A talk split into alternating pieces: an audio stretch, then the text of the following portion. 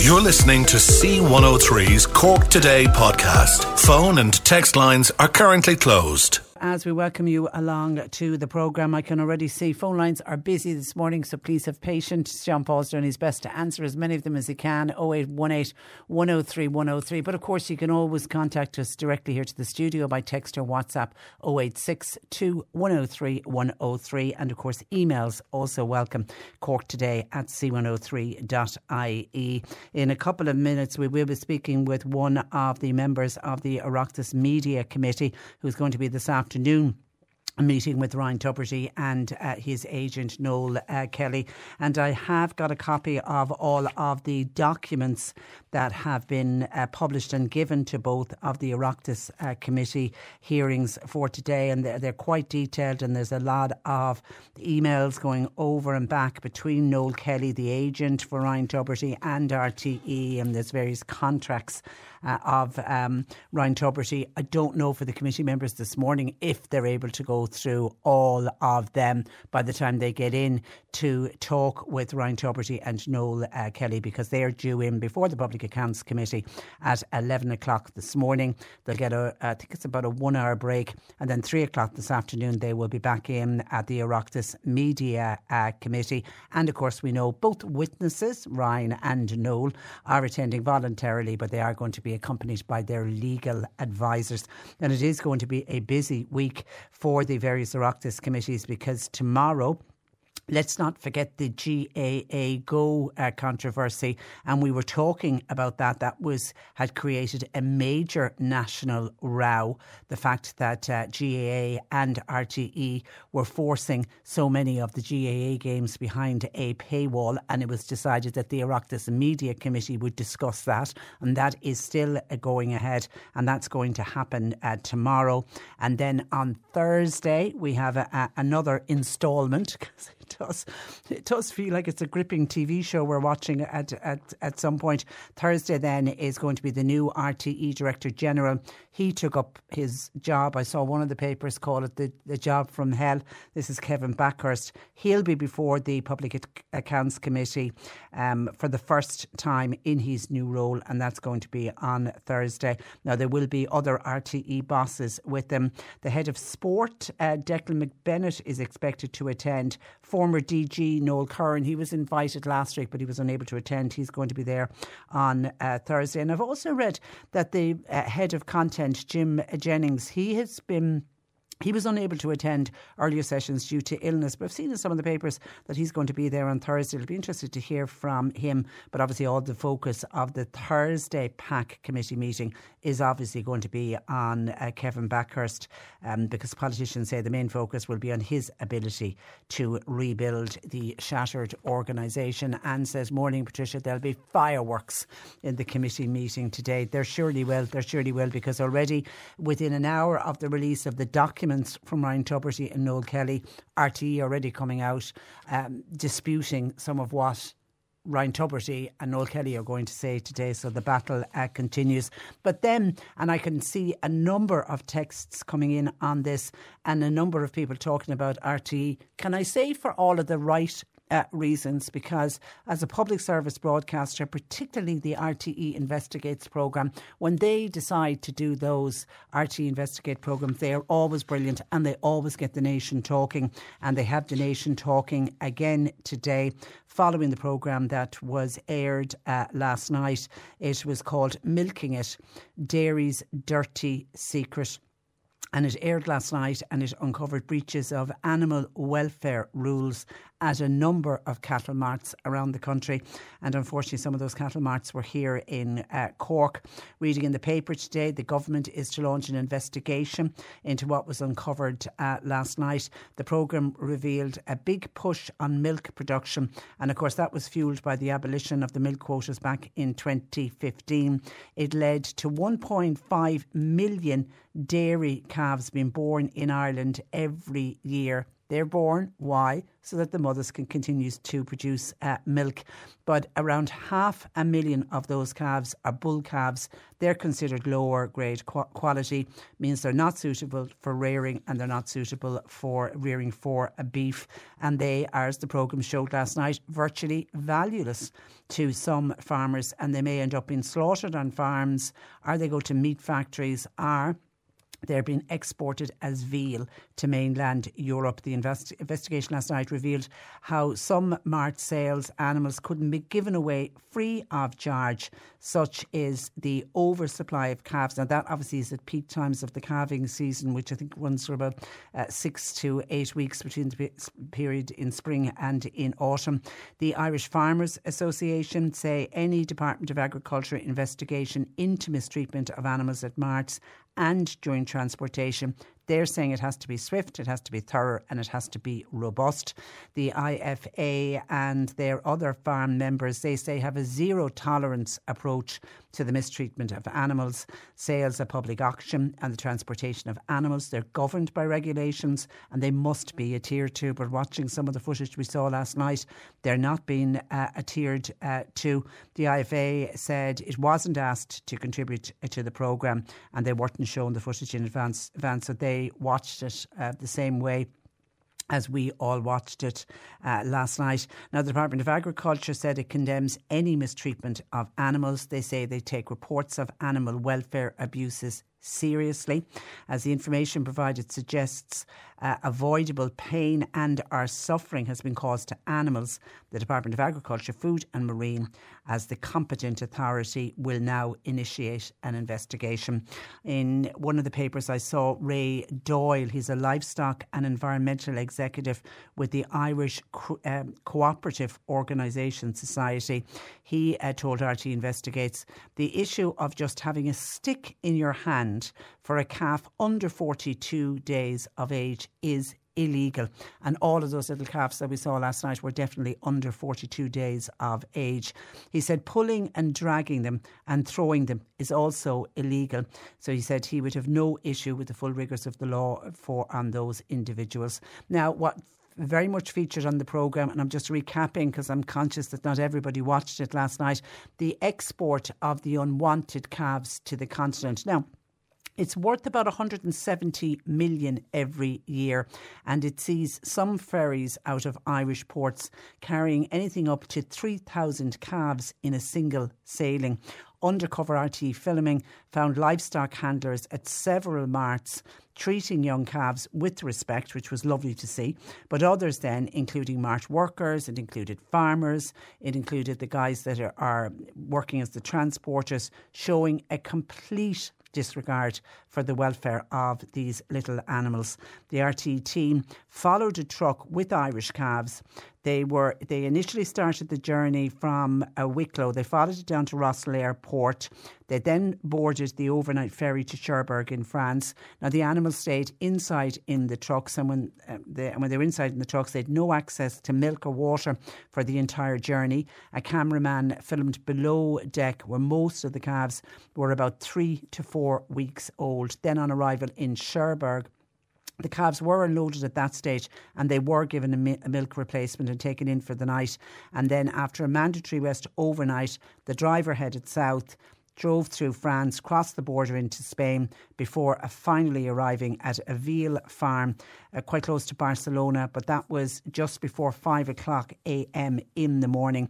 The calves, which had left Wicklow, two and a half days earlier were finally unloaded after 18 hours on the road with only very, very short uh, breaks. And they were, you know, the RT correspondent was talking about the heat because it was very warm in France and it was very warm in Spain. And you could imagine being inside in one of those trucks all packed in together, and there was like two or three levels uh, on them, so there was very little room overhead. You could imagine uh, just how uncomfortable it must have been for those animals. Now, some of your thoughts in on this. Mara says, "Hey, wow, that RT investigates program last night with some Cork locations included was well worth watching, and it is a perfect example of what he, of what RTE does well. Yeah, and that's what I felt about it when I was watching it last night. Uh, some of your texts uh, in Patricia last night's program on the baby uh, calves that nobody seems to want. It's very evident that climate laws were not in operation uh, since 2008 when the minister made a law, I felt, to break climate rules and he was calling it sustainability. What does Billy Kelleher think of a farmer having 800 cows? Uh, respect, how are you? It runs very deep, says this uh, texter. Connor says, Patricia, people ought to be phoning and emailing Stena Lines Ferry Company today asking them how long more are they going to facilitate the transportation of over 200,000 baby calves, calves to veal units. Connor feels they're almost like concentration camps. The conditions are so bad for these little animals. And a final one from Mike who says Teagasc and Irish Cattle Breeding Federation have a lot to be blamed for. When we see the cruelty imposed on calves on our TV screens last night, Jersey cross calves are not suitable for beef. Furthermore, the nitrates directive has fuelled dairy expansion to an utterly unsustainable level of intensification. It's bad for man and bad for beast, not to mention all the slurry and the chemical fertiliser in our water. It's damaging our health and it's damaging the environment. And that comes in from uh, Mike. Maura has a very quick question. Quick question, Trish. Is Kevin Bakhurst uh, English the new uh, DG? Yeah, if you do a quick Google search on his Wikipedia page, he is described as a British journalist and media uh, executive who took over as DG of RTE in July uh, 2023. Uh, you know, he did work in RTE before. He was with uh, News and Current Affairs. He was also the acting uh, DG for a period of time, for about a six month period. that was before uh, Dee Forbes took over. his last job, though, before he's come to RTE was he was media policy at the UK regulator Ofcom. He spent a lot of his media career at uh, BBC, uh, producer of various uh, BBC news uh, programmes, and then from 2012 to 2016 he was managing director of news and current affairs at RTE, and then he served for a period of um, as director general, and as and then he's taken over as director general. But yes, he's a, he's a, a, British journalist, is uh, what he's down as in uh, Okay, I'm going to take a very quick, quick break and then we're back speaking with Deputy Christopher O'Sullivan because he is one of the Oireachtas members who will be at the Media Committee this afternoon. Broadcaster Ryan Tubridy and his agent Noel Kelly will today be- appear before two Oireachtas Committee hearings this morning. They'll attend the Public Accounts Committee and this afternoon they'll face questions from the Oireachtas Media Committee. I'm joined by a member of that Media Committee and that is West Cork uh, Fianna Fáil Dáil Deputy uh, Christopher O'Sullivan. Good morning to Christopher. Hey, Patricia. Uh, you're welcome uh, to the programme. Uh, firstly, just because this came up yesterday, um, a question from a listener that I thought I hadn't really thought about that. Why the need for the two to attend both committees? Will one committee not get all of the answers? Are you just going to be repeating everything this afternoon?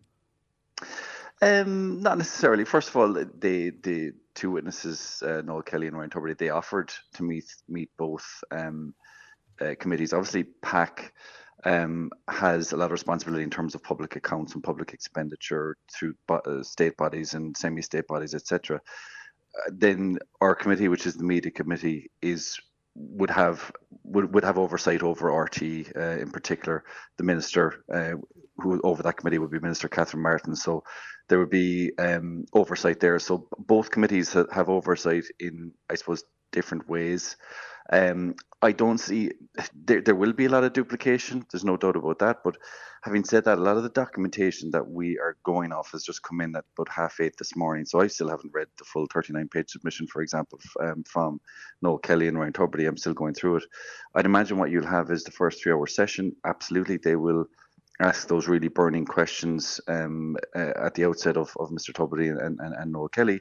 But I, I can assure you as well that the the second committee, which will be our committee at 3 p.m., um, we will we will have questions that are just as relevant. We may even have um, learned uh, new bits of information from the uh, the Public Accounts Committee that we'll be able to tease open. Uh, yeah, you may be able to get further clarity. That's a good point of something that's mentioned uh, this morning. By by the way, we're hearing the Ryan Tubridy and Noel Kelly will have legal representation. Is that unusual at Oireachtas committee meetings? It is, yeah. It's, it's it's quite unusual that that doesn't usually happen. Now, my understanding is that the legal representation doesn't intend to or won't contribute in any way to the um, uh, to, to, the committee itself. Uh, won't actually verbally make any statements. I guess the where Noel Kelly and Ryan Tubridy are coming from is that they may have to ask advice as to whether or not it's uh, appropriate for them to maybe answer a question. Um, no, ironically enough, on the other hand, we also have our uh, legal representatives will be there. The um, the Office of Parliamentary, uh, the, the legal the legal office essentially that we have access to here. We've just I'm just off a meeting with them actually where they kind of go through what you can and can't ask and and uh, the kind of um, warning against really, I suppose, going outside the scope of what we intended to speak to both witnesses about in the first place. So we will have a bit of legal representation. It is unusual to answer your question for witnesses to have legal representation. I don't personally have any um, major issue with it. I know others on the Public Accounts Committee have expressed concern with it, but because they won't be contributing, um, I don't, uh, I, I, don't have any personal okay. issue okay. with it really. Okay, what are the questions, uh, Christopher, that you want answered? Well, if you asked me this question 24 hours ago, I think it would have been uh, different. Um, but it's been a bit of an explosive exchange this morning, Patricia, in terms of you have uh, Ryan Tubridy really coming out fighting, saying that this is all of RTE's doing. This is they, they, they made their own mistakes. I've been essentially scapegoated or or treated as the face of this whole um, catastrophe of this whole scandal. Yeah, I think um, he's calling it. He's he's the poster boy of the scandal. I think is the, the phrase that's been the scandal. Feel, feeling very hard done by. Um, then you have Noel Kelly uh, essentially coming out with a statement blowing RTE's original statement out of the water. RTE, as you can remember, saying that the only person who had full knowledge was the Director General Dee Forbes, but Noel Kelly has circulated an email um, trail between himself, uh, Breda O'Keeffe, and um, Dee Forbes, essentially where he's trying to present really that there was knowledge um, of the whole idea of underwriting the agreement, which is this really controversial part of this agreement. The fact that essentially taxpayers and license fee holders uh, gave a would their or money would have been involved in the guarantee of the payment, which would originally have been given from Renault. So that's really the crux of this.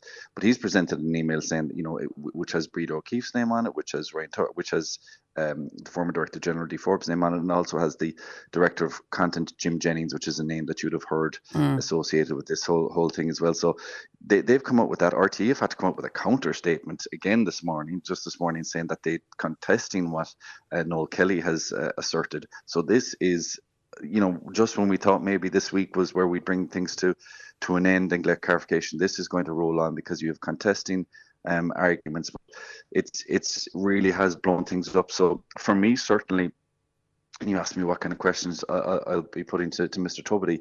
My questions will obviously be tailored and, and changed because of the statements that we've seen this morning. But my you know main question remains the same to Mr. Tubridy, and I, I, I assume he'll be asked this in PAC as well. When he clearly saw that his um, uh, payment uh, that his salary was underdeclared by RT um, in uh, early the early part of of uh, 2023. Um, why didn't he um, ask questions? Why why didn't he? Why didn't it raise any red flags? Why didn't he feel the necessity to, to own up and say, "Hold on a second, we owe this to the public. This, there has been an underdeclaration there." He must have known when you're out by uh, figures in, in, relation to 345,000, you, you must know. And the, sec- the second part of that, and it is, it is related, you know, when you see a, a, payment, first of all, going into Noel Kelly's UK account, and then going from Noel Kelly's UK account into your account, and when I say your, I mean Mr. Tubridy, again, why does that not raise raise flags? What's the timeline around that? So, although he's coming out fighting this morning, saying that this is all RTE's doing, this is RTE's fault, nothing to see here. I, I do believe that he owes the country. Uh, I suppose he, he needs to be more contrite. He needs to own up to the fact that he was one of the most well respected, well liked presenters. You know, he, people out there, the length and breadth of the country who who have fond memories of things like the Toy Show and the Late Late Show and his radio show, who feel really let down by the fact that you know he was aware of this underpayment um, and didn't own up to it at the time. I think I think we need to see that level of contriteness from Mr. Tubridy as well. So yeah, and, and they, I'm, I'm, just I'm just jotting down my questions yeah, here now, and, and, and I'm wondering uh, as know, well. If any of your listeners have any questions, please yeah, send them. I'm on. wondering as well. Um, what, what, I'd love to know from him, and I, would love to hear his opinion on, on, this. You can see I've got a copy of the documents as well. I only got them before I came on air this morning, so like you, I just I'm barely, but I was barely able to flick through them before I, I came on air. Uh, but you can clearly see that Noel Kelly is doing what you know any agent will do. He goes in and he's playing hardball to get as much money as he can for his for his uh, client. But this was at a time when RTE was really struggling. The country was really struggling. We were in the middle of uh, a pandemic. Ryan Tubridy would have known that other staff members were being left off, they were being furloughed, they were taking pay cuts. Did he did he not sit down and think, I am very well paid for what I do. I don't need to be paid that much. I certainly don't need to be paid any sort of extra money on the side. Did he not stop and think for the benefit of the company that has been really, really good to him? He's had his entire career with RTE. Did he not go in and say, I'll take one for the team? I'll actually take a substantial pay cut for the duration of this crisis? Well, this is uh, I, uh, where I think that Ryan has has misread the mood. He's ris- misread the public mood, and he's ris- misread the room in terms of what the crux of the issue is here. In in, in his statement, he claims that there are seven untruths um, in terms of the way RTE presented this. And let me just read out the, the first one, which is related to the pay cut. He's saying that um, the, the, the claim from RTE is the claim that I did not take a pay cut from RTE in 2020. He says this is not true. He said I took a 20% pay cut from RTE in my 2020 to 2025 contract. Um, that's it. I took a 20% pay cut from RT. I'm obliged to do 205 radio shows and 38 live two hour shows. So he, and then he, he goes on further, he said, just to be clear, I took a pay cut from RT of 20% um, for each of the five years of my contract at a cost of 525,000 euro to me over the length of the, that contract. Okay, so fair enough. What he's trying to do here is clarify this idea that's been put out there that he, he didn't take a, a pay cut. But even in outlining that, and you, you mentioned it there, even in outlining that, he's basically outlining these ludicrous sums of money that we're talking about, 525,000 euro. I think he's missed yeah. the, the, the, the mood here. He's missed the, the, the fact of the matter is people are annoyed at the, the, the crazy amounts that we're talking about. Um, you know, and they're annoyed at the fact that, you know, he's not more contrite that he didn't pick up on this under declaration in the first place. He didn't ask questions and he didn't say, "Hold on a second, guys, there's something wrong here. We need to, we need, we need to, to, to own up to this." So, um, you know, he, he's talking about taking the 20% pay cut, but this, this, this underwriting, this guaranteeing of the payment that went into Noel Kelly's UK account and then went to Mr. Tubridy's account. Why isn't anyone, you know, why hasn't he referred to that in his opening statement? So there's there's a lot more to come yeah, to the, yeah. the, the new, I, I, guarantee. The, the new director uh, general Kevin Bakhurst took up his uh, position uh, yesterday. Uh, Christopher, I don't know how much you got to see of him on on the new the various news uh, programs yesterday. Are you impressed with him? He's saying the right things. He's certainly saying the right things, and he's he's. Uh, I thought it was impressive move to move to stand down uh, the entire board. Um, you know, you've seen the You've seen retirement from uh, Rory Coveney, who was head of strategy and, and and in charge of the whole toy show debacle. You've also seen a retirement, an early retirement from uh, Geraldine O'Leary, who was clearly um, heavily involved as well in terms of raising those invoices. So I think conversations have clearly been had. And he stood on the whole board. Now there are still some of the existing names from the old executive board involved in his new reconstitution, which would be Adrian uh, Lynch, who would have been one of the main witnesses, I guess, kind of almost led the witnesses in terms of previous Oireachtas um, statements so far. So I, am I'm impressed what he's saying. He's talking about transparency. He's talking about publishing a, a list of um, uh, a register of, of interests of the of the top earners. He's talking about publishing all of the top earners' salaries, including the executive board. So I think he's certainly is, as as the term I used earlier, he's reading the room better. He understands the public anger. He understands what the public are looking for. I would question the statement this morning from RT in retort to Noel Kelly's uh, statement in that I think he should have maybe taken a bit of time for things to play out here because the document that documents that I have in front of me here clearly there is an email from uh, Noel Kelly to um, Breda O'Keeffe and uh, the former Director General Dee Forbes copying in uh, Jim Jennings, which clearly outlines the the um, whole idea of the underwriting of this contract. So mm. there clearly was knowledge there. So I, I wonder how. But look, certainly it's early doors. I know he's in with PAC on Thursday, so there'll be further time to kind of tease this out. Okay. He's saying the right things, and he and he has the benefit of hindsight. Of course, he's seen how all of this has played out, and he knows now that the public will not condone or will not um, give any uh, time for any more of this lack of transparency, this concealment, this trying to hide uh, secret payments uh, he's aware of that. So I think he, he's going in there with the benefit of hindsight. But I'm happy enough with what I'm hearing so far. Okay, listen, good luck with it uh, today. And before I let you go, where they say all politics is local, Heidi is on St. Patricia. As you've got Christopher on the line, will you ask him about overgrown hedges that we have in West Cork? Heidi had contacted us yesterday and it sent on photographs in Cora. It's the Barna Townsland. She also said she emailed the photographs on to you. Uh, the road, I, I, have to say, the photographs, the hedgerows on either side are almost meeting uh, in the middle. Um, is, is that the landowner's responsibility? the first thing I'm going to do is get straight onto my email and look at Breeda's images that she sent me and, and Heidi. straight back to her. Heidi's images. Uh, obviously, Heidi, sorry, sorry. Heidi. Um, there um, obviously, at the moment, there is a ban on, on hedge cutting. Uh, there's the, the under the uh, Wildlife Act and the Heritage Act. There's no hedge cutting is allowed to take place until I think it's the first of September is is is, is that date. Um, now, having said that, there are exceptions where it's deemed to be dangerous, where it's on dangerous bends, where it's in dangerous junction, where it seems to be posing a, a, a, a risk to public health. Then obviously, um, the Cork local authority in that case can step in. Their first port of call is you're absolutely right to write to the landowner because um, many years ago the local authority seems to have a change of heart in terms of who is responsible. I think when money became short, they put the onus back on the landowner. But certainly, Heidi, I can assure you, we'll get straight back to you on that. Okay. And, and, if if it is uh, posing a, a, public health hazard, then um, the local authority will be contacted straight away by us. Okay, so, uh, well, let, we'll let you go. You have a busy day ahead, uh, Christopher. Thank you for that. And Thank uh, thanks Bye-bye. for joining us. Uh, hi, Patricia. I listened to Kevin Bakhurst on the news yesterday evening when questioned.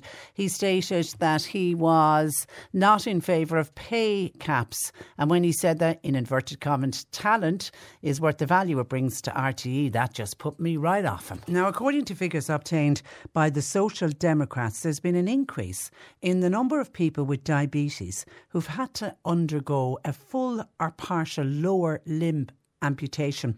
And this comes amid ongoing delays in accessing a HSE podiatry community service. To discuss the issue, I'm joined by Louise McHugh. Now, Louise is a senior podiatrist with Diabetes uh, Ireland. Good morning to you, Louise. Good morning. And I really appreciate you taking time out because John Paul tells me how busy you are. It's literally a slot in your day that you've given to us. So I, I really do appreciate no that. Now, what are the main reasons uh, for um, a diabetes related amputation? So I suppose um, just to start off there, um, people with diabetes um, have good reasons to take their care of their feet. Um, so I suppose long term um, high blood glucose levels um, can damage um, their circulation and the feeling to the feet. So this means um, protective sensation is reduced. So little things like a cut um, or a sore might go unnoticed, and then in turn it might be difficult for this um, kind of cut or sore to heal up. So I suppose that's a brief overview of the main um, reasons for yeah. issues uh, occurring. Uh, and is it type 1 and type 2 diabetes? Yeah, type 1 and type 2. I suppose I'm asked a lot on clinic. People um, presume it's just a type 2 issue, but the complications are the same for type 1 and type 2. Um, and and in an ideal world, how often should a person with diabetes be seen by a podiatrist? Yeah, so we recommend um, a yearly annual review, so um, a yearly assessment. Um, but I suppose based on the results of this, um, some patients would come into me now every six to twelve weeks based on their risk factors, like the loss of feeling or the reduced blood flow. And is this what's happening around the country? People are just not getting access to a podiatrist? Yeah, that's the main issue. Yeah, reduced access. Um, I suppose the HSE have set up um, these primary care hubs in the community. Yeah. Um, but there is issues regarding fully staffing these. Um, so I suppose at Diabetes Ireland, um, we're based here in Dublin and Cork. We set up a podiatry service to kind of combat this, um, to help people gain access to have their annual reviews and assessments done. But obviously, you can only see so many patients. Exactly, yeah. Yeah. a huge problem. And Louise, is there anything that people can do themselves to stop ending up with these serious problems? Absolutely. So um, we always give these kind of common foot care advice. So like that, checking your feet every day for um, obviously small cuts, or changes in skin colour and temperature. Um, simple things like making sure your shoes there's adequate width and depth. Um, and like that, not walking barefoot at home um, to reduce the risk of trauma to your feet. Um, I suppose your diabetes management does come into play as well, because um, minding your blood sugars prevents these complications from occurring as well. Um, so it's kind of whole holistic management as well.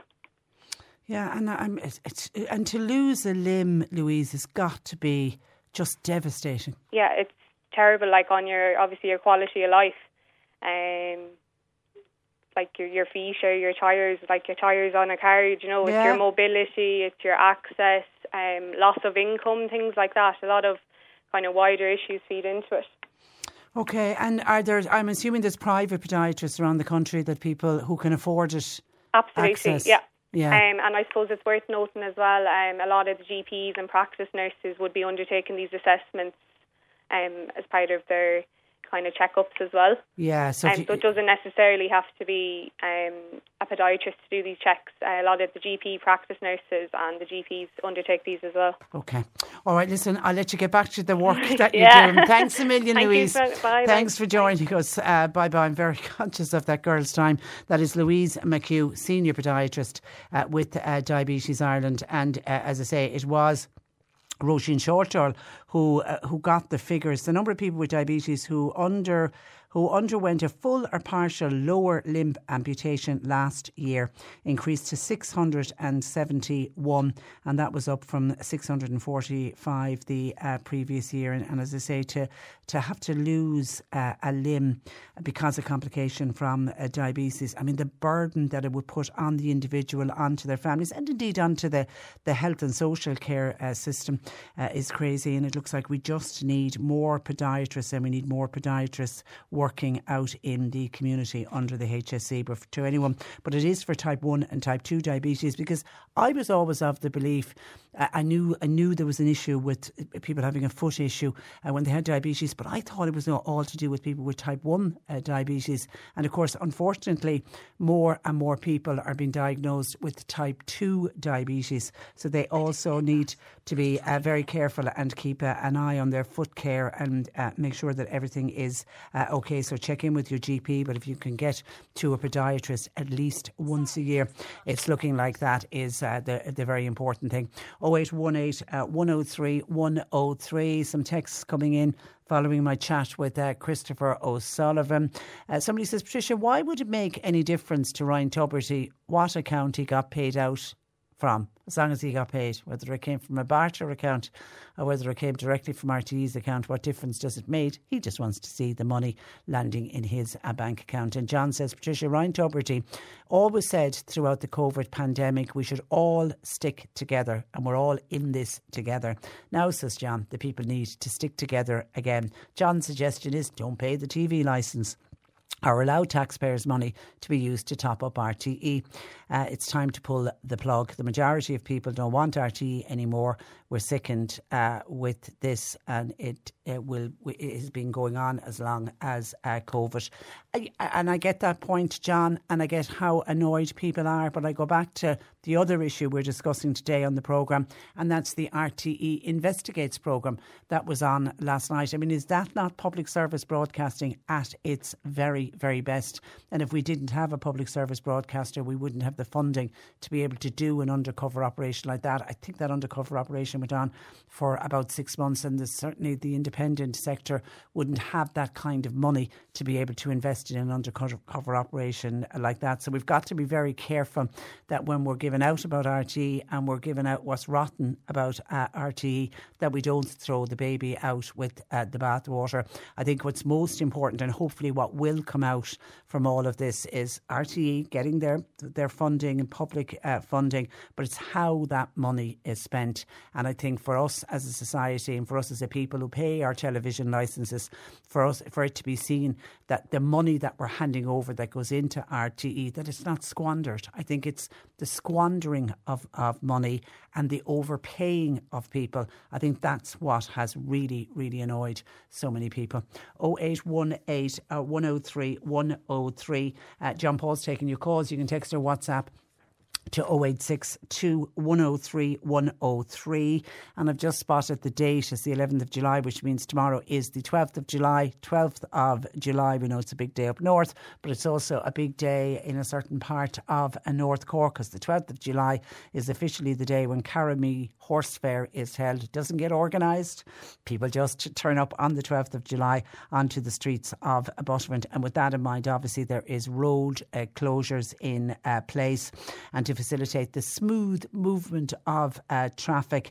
The Gardaí have been on uh, to talk about the diversions that are in place on the N20. Now, they actually, the diversions kicked in this morning. They're in place now and they will remain in place for the rest of today and obviously for tomorrow for Cahirmee Day itself. And it is the usual diversions in place. Northbound uh, traffic, you divert at New Two Pot House and then you go via Doneraile, returning to the N20 at Lisballyhay, and that way you avoid uh, and southbound, you just do it in reverse. You divert at Lisballyhay via Doneraile and then come back out onto the N20 at New Two Pot House. You don't go near uh, unless you want to attend uh, Cahirmee, and that is happening tomorrow. Joe on to John Paul said yesterday Kevin Was asked about Marty Morrissey, poor Marty and his, uh, his car. He's drive for five. And he said that he would have to step back and rec- recuse himself from looking into what Marty Morrissey was involved with. The reason for it was he is a friend of Marty Morrissey. But why should he step back just because he's a friend of Marty? At the end of the day, he's now the boss of RTE, and that should not come into it. It's not a friendship club at the end of the day. So Joe thought he was wrong to accuse himself from looking into what has happened with uh, Marty Morrissey and his free car from Renault for the last five years. 0818 103 103. Let's take a break. We have news at 11 on the way, and in the next hour, uh, we will be speaking in more detail about the RTE Investigates programme, Milking It Dairy's Dirty Secret.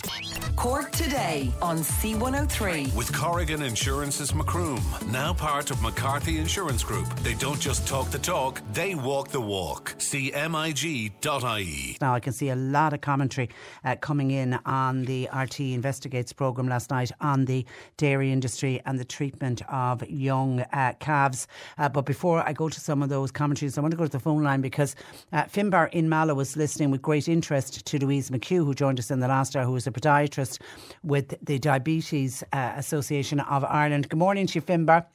Good morning, Patricia. How are you? I'm I'm I'm very good. Uh, you found yourself in a position that you needed a podiatrist. Yes, um, I'm a type one diabetic, uh, Patricia. Okay. You know, and um, uh, I was diagnosed in 2017, but I was I started getting neuropathy and stuff in my hands and my feet. Um, no, sorry, that's the the numbness, is it that they talk yeah, that she spoke about? Very yeah, bad, no, very bad neuropathy. Okay, um, and problems with my toenails and stuff. Do You know. Yeah. Um, no, I've been on a waiting list to see a podiatrist for the last four years. I was referred the fourth of April, 2019, and I still haven't been seen. I'm I'm I'm up and down to my endocrinologist every three months I've raised the issue with him on several occasions.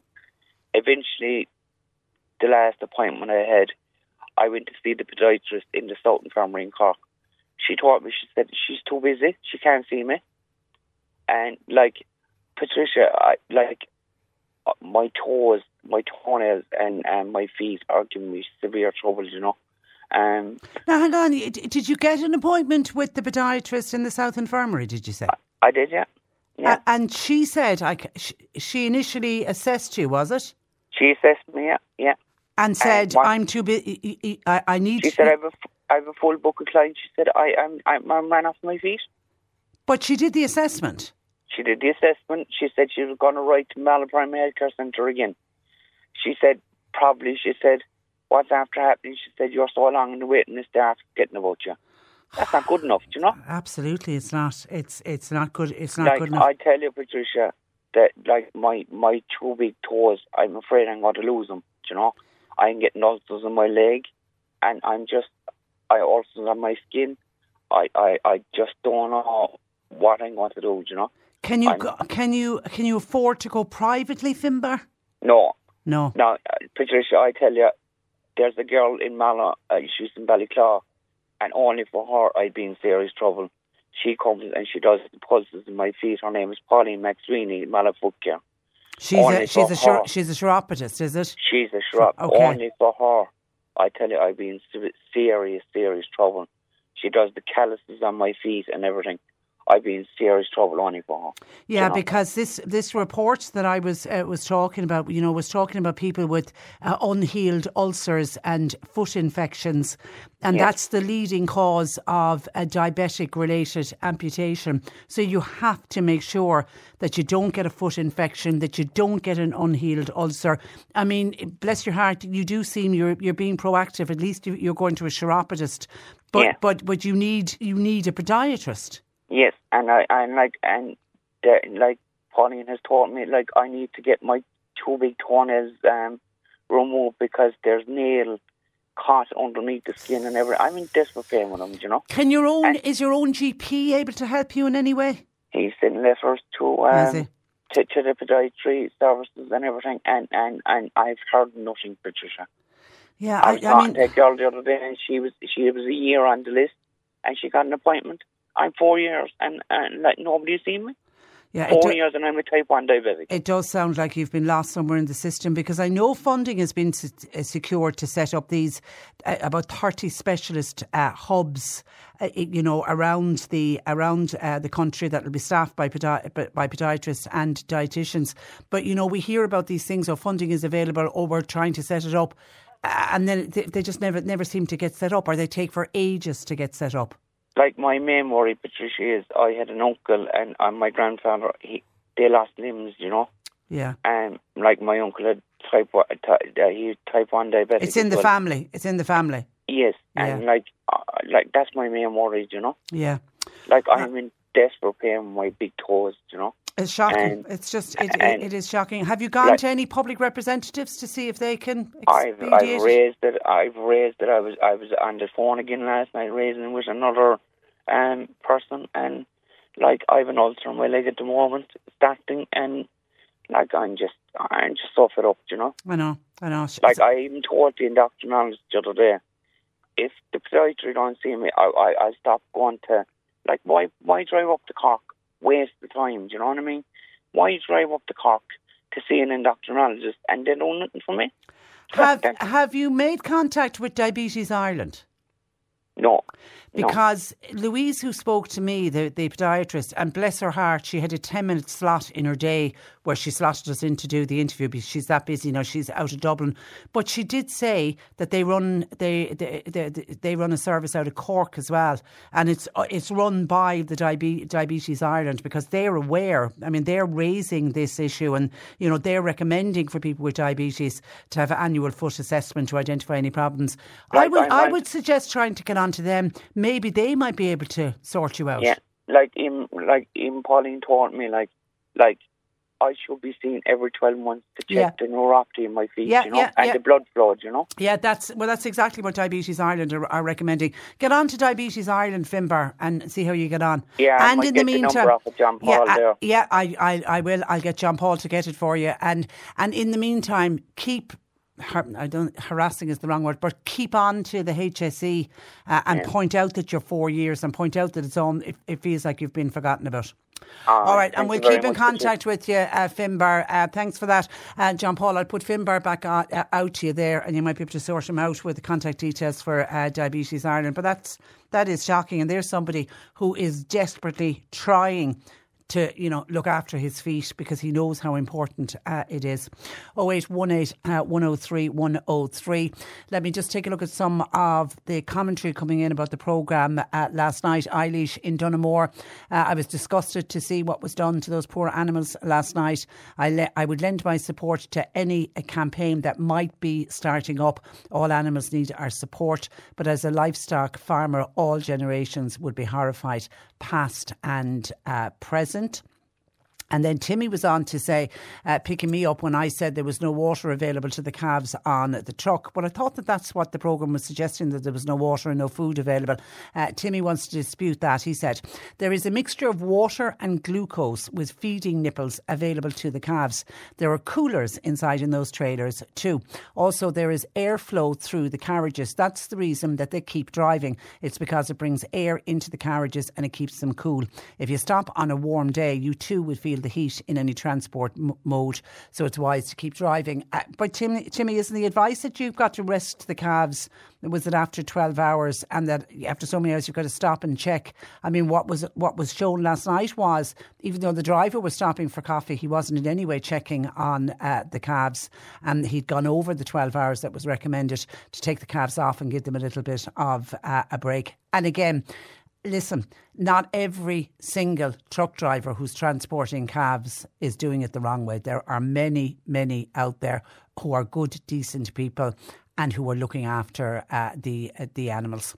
Bill in Clonakilty says the root of the problem was Simon Coveney. Bill feels he voted in the EU Parliament to expand the Irish herd as the ideal was as the deal was going through for milk powder to be supplied to China. However, according to Bill, that never went ahead. But because of this, farmers still expanded. Farmers are now using extra electricity, extra energy, etc.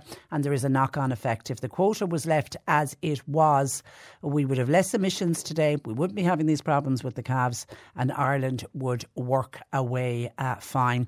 But did you see that uh, stat? I don't, I don't, I don't know what that deal with China that you're talking about about, um, Bill, but did you see that statistic last night that we produce 10% of the world's milk powder is produced in Ireland? I mean, when you think of the tiny country we are and the amount of milk powder we produce, it really is phenomenal. I mean, they were talking at the time of it being liquid gold, and it certainly was uh, for many, but there are problems associated with it. Heidi says, Patricia, most farmers are really caring for their animals. It's just a few that uh, treat them badly.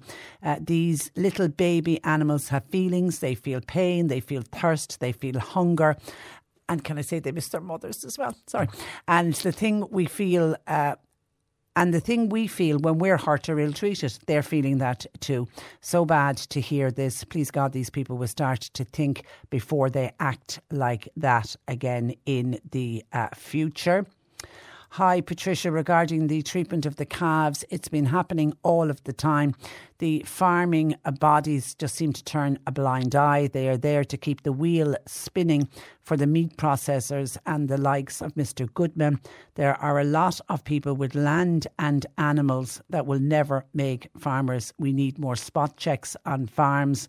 They are only in it for profit. By the way, all my family are farmers and they have nothing but compassion for animals. Uh, thank you for that. Elizabeth says, Patricia, oh my God, the RT Investigates programme last night.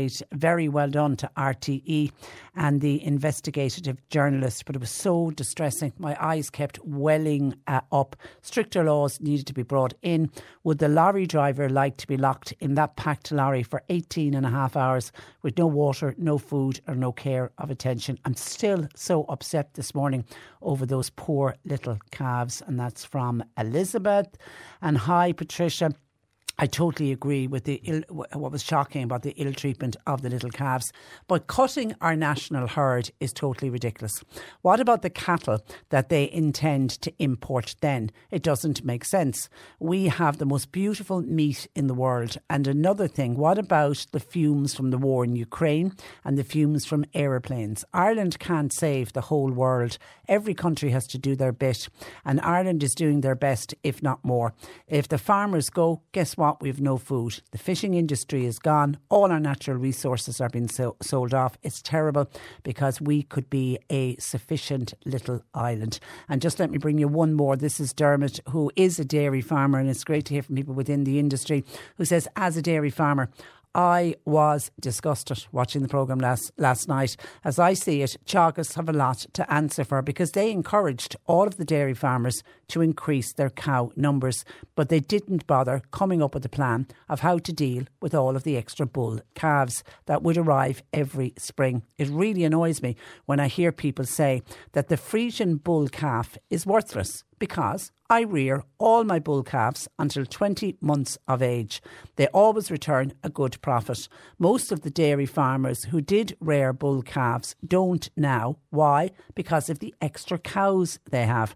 They should not be allowed to move calves off the farm until they are four weeks old and strong enough to take the rough and tumble I've been taken to March. And that comes in from Dermot. Just a sample of some of the calls and comments coming into us this morning 0818 103 103. C103 Jobs. Shuttering carpenters are wanted. It's for an immediate start. It's for a project in the Kinsale uh, area. Uh, contact 086 0485589 preschool assistant is wanted part time in Newcestown in Bandon. Now you need to FETAC level 6. You email your CV to littlevillage 0641313 at uh, gmail.com. Aldi are holding a recruitment open day. It's on this day week, Tuesday, the 18th of July, from 3 pm to 7 pm in the Carrigaline Court Hotel. Candidates are asked to bring along a CV with them on the day. You can also apply online if you can't turn up to the open day at aldirecruitment.ie. And the Donkey Sanctuary in Liscarroll, they've got a vacancy for a visitor experience assistant. Email joanne.nevin at thedonkeysanctuary.ie. You'll find all the details and more job opportunities by going online now. Just go to c103.ie forward slash jobs for more. This is C103. Cork today on C103. With Corrigan Insurance's Macroom, now part of McCarthy Insurance Group for motor, home, business, farm, life and health insurance. CMIG.ie. There's a lot of commentary coming in on Ryan Tubridy. I'm trying to hold off on that until uh, later. Hi, Patricia. In relation to Primetime Investigates aired last night, I really think there's an agenda for certain individuals within RTE, and I feel this agenda is anti farming. I am a dairy farmer and I sell my calves at Bandon Mart. The Mart was invested considerably in the care of stock while on its premises, and went to great lengths and they go to great lengths to ensure that cattle are well looked after. If live export is stopped, you're going to have a lot of problems and animal welfare within this country. I was never in favour of the rapid dairy expansion and a free for all in milk production.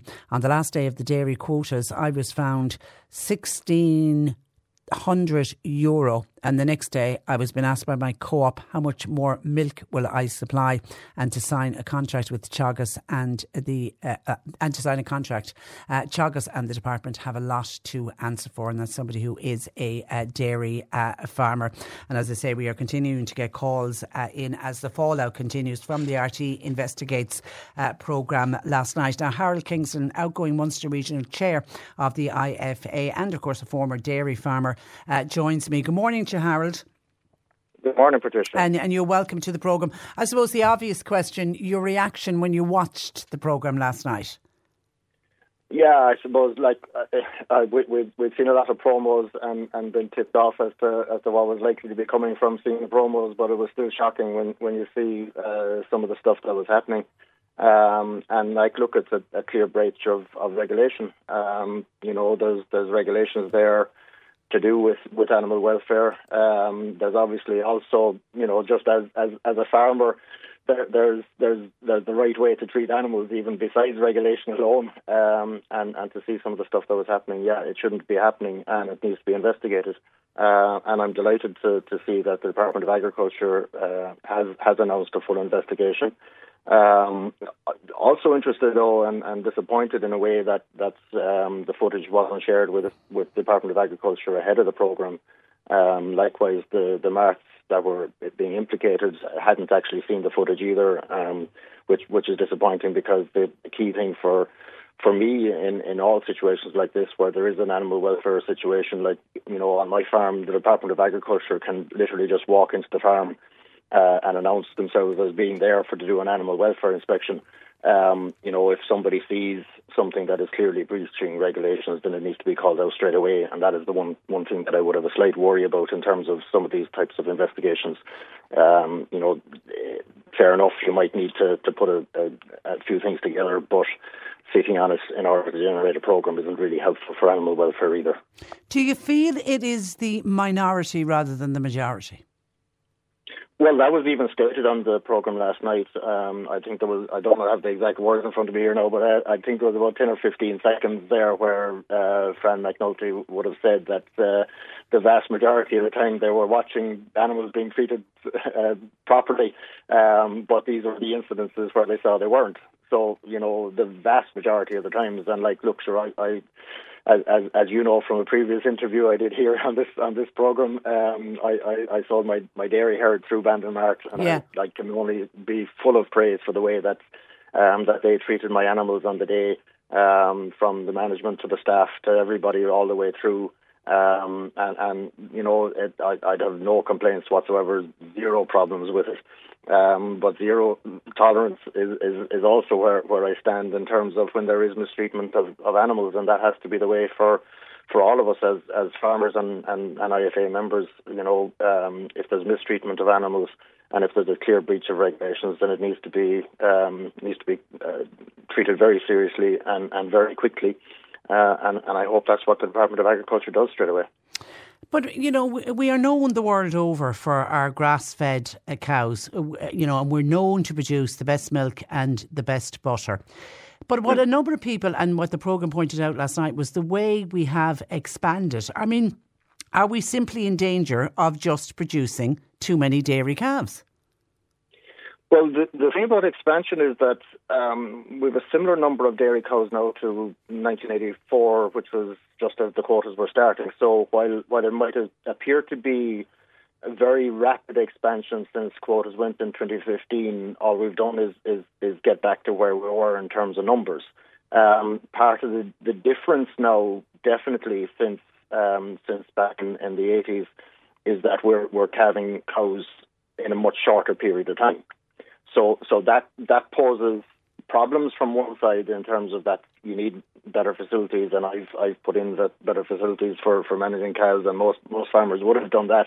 Um, you know, in terms of the, the, the animals are coming more quickly, but that um, given that I'm I'm now doing most of what, what what I'm doing on the farm now is actually rearing calves um, having calves born in a short period of time makes it much easier to actually manage that bunch of calves afterwards because they're of an even size and an even age group and an even bunch.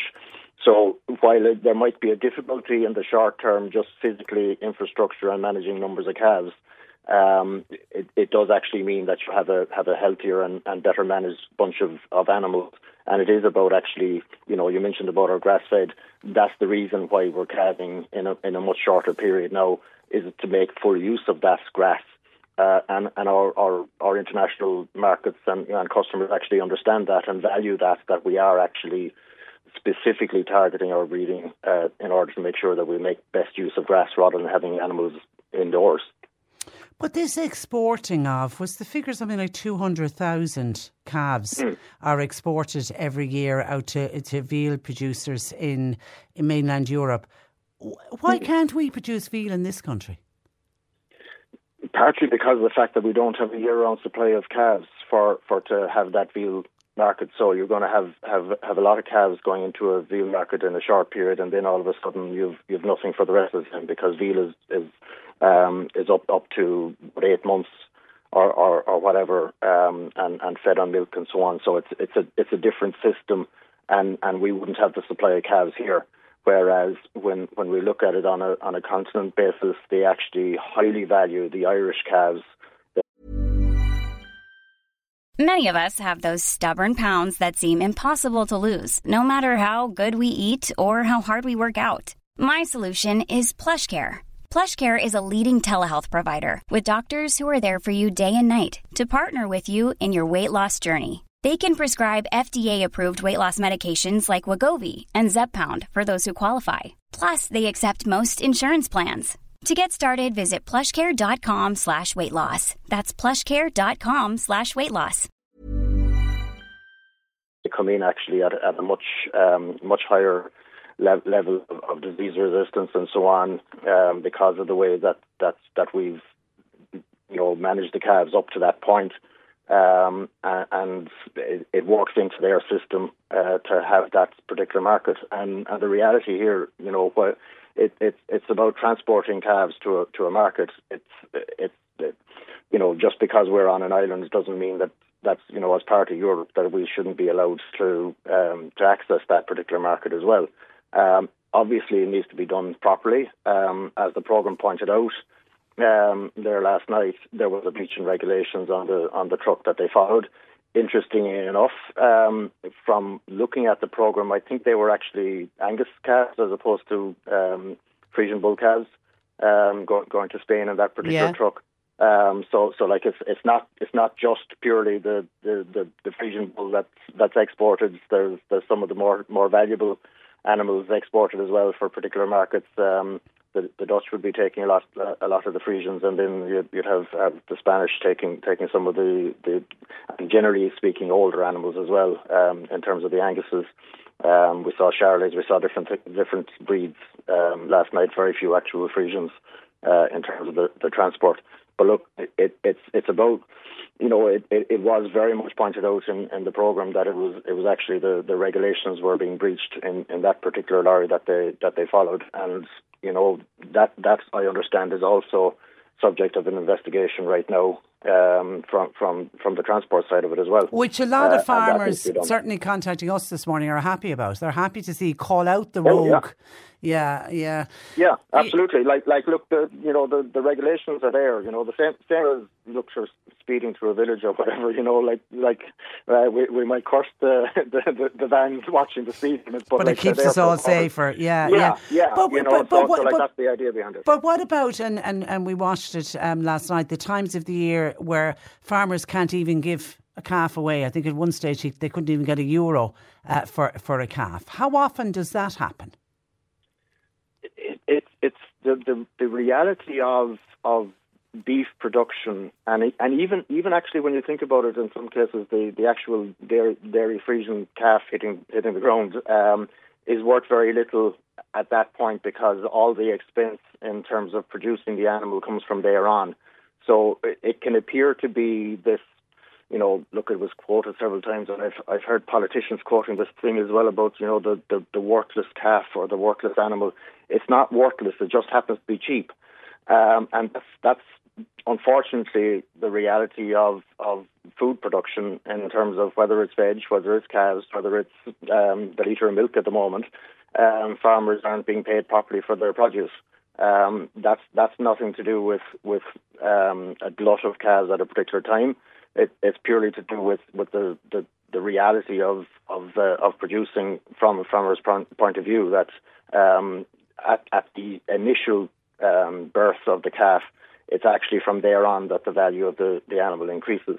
Uh, and and I think it's it's obvious as well if you if you watch closely on on the um, on, on the video they had of the, those sales, it was it was smaller cows that really shouldn't have been in the mart at all. Mm. Um, were were the ones that were making that. Uh, generally speaking, calves it's it's it's not. There's there's age limits and there's different things in terms of, of exporting and in terms of selling calves, but the reality is that it's it's until the calf hits 50 kilos live weight, uh, that's where, where they should be marketed really. And, so the farmers, the farmers were at fault. The farmers were at fault yeah, there. They yeah, shouldn't it, have sent them yeah, to the market. They shouldn't have sent those those, those calves, and they're, they're they're few and far between. But there's the odd one turns up, and they're the ones you remember. Um, okay, so, now number so, number number of people, including John in Whitechurch, says surely the simple solution is you either export the calves and do it properly, or put them down at birth. Is that an option? So and I, and I heard, and, and I'd be a friend of, of the particular vet that was interviewed last night, and he had that comment as well. like, look, yes, the, the, the export properly is, is crucial, and one of the things actually that wasn't really point, uh, pointed out fully last night um, on in terms of the export and the conditions of export is, is that the, um, the the sailing that they were on was was quite calm. There is a specific, I think it's a 2.5 meter swell or something like that. There's this particular um, uh, forecasts of swell whereby they're not allowed to transport. Humans are fine; you can transport away humans, that's no problem. But calves, there's a there's a limit to it. In terms of the the shooting at birth, this com- I I sold my cows.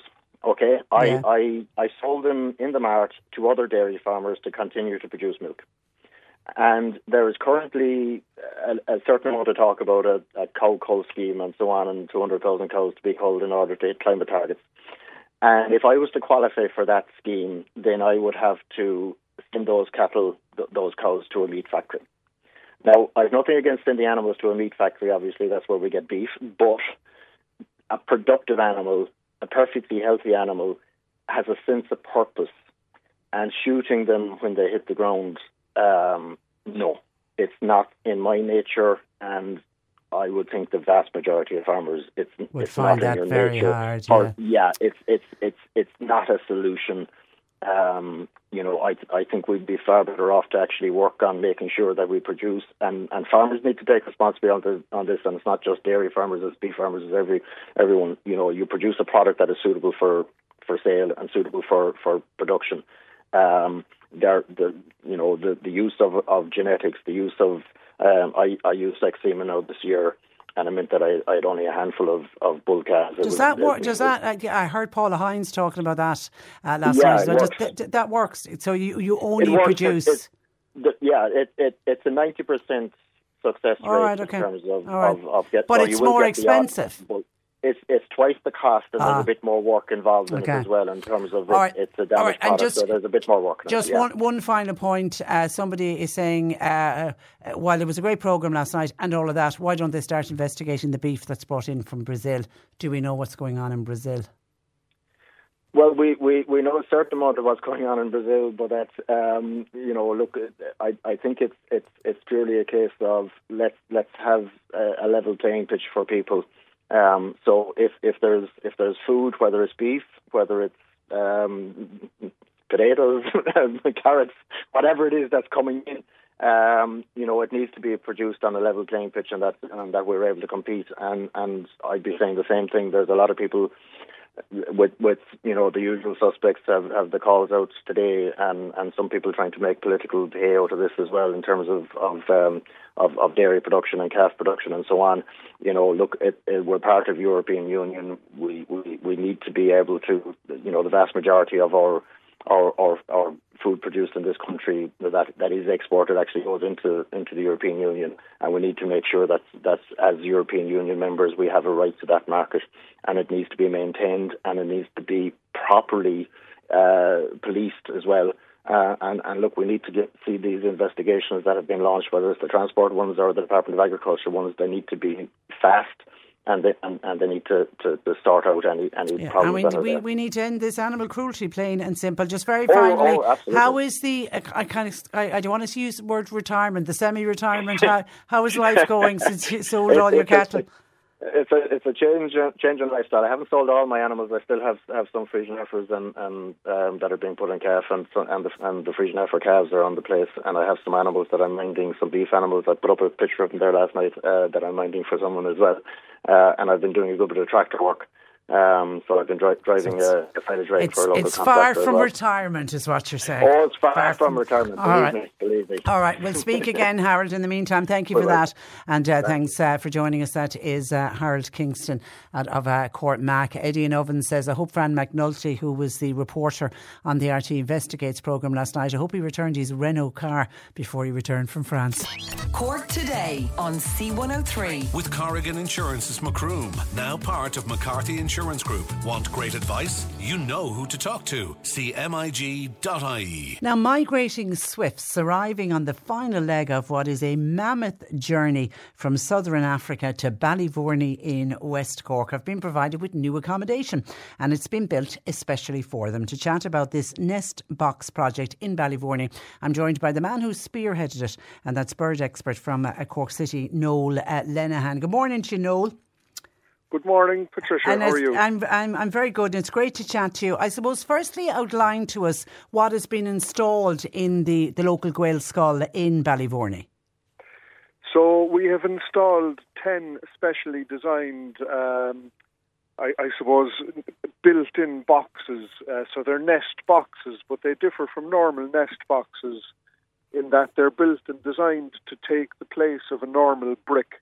So they become a part of the construction of, of the building as opposed to something that you uh, fit externally or bolt on externally, you know. Ah, that's and, uh, very they're, clever. They're, well, yeah, it's not a new innovation now. I mean, these these these items are available for sale, you know, on the internet and, and, and so on and so forth.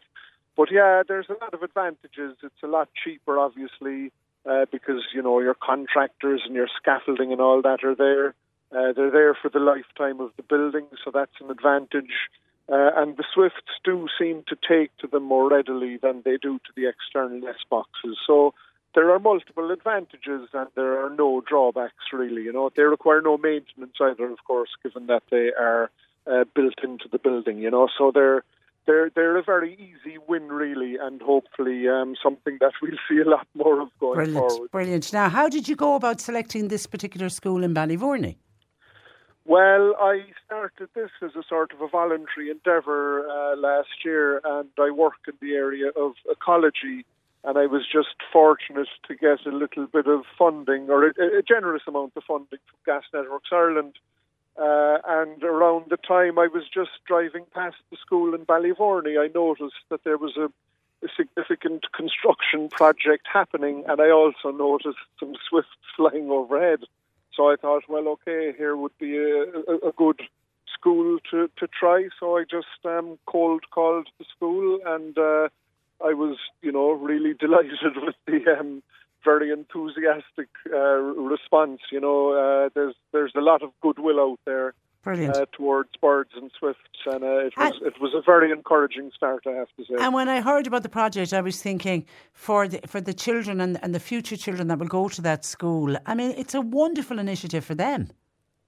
Well, well, it is. I think schools are, are a very good idea because uh, you know, first of all, it's a public building, so lots or most schools, if not all schools are, so lots of people get to to see it and benefit. Uh, you'll hope that they will always be there. The school isn't going to change hands or change owners like maybe a house would, for example. You know, uh, and then of course there is the educational benefit and.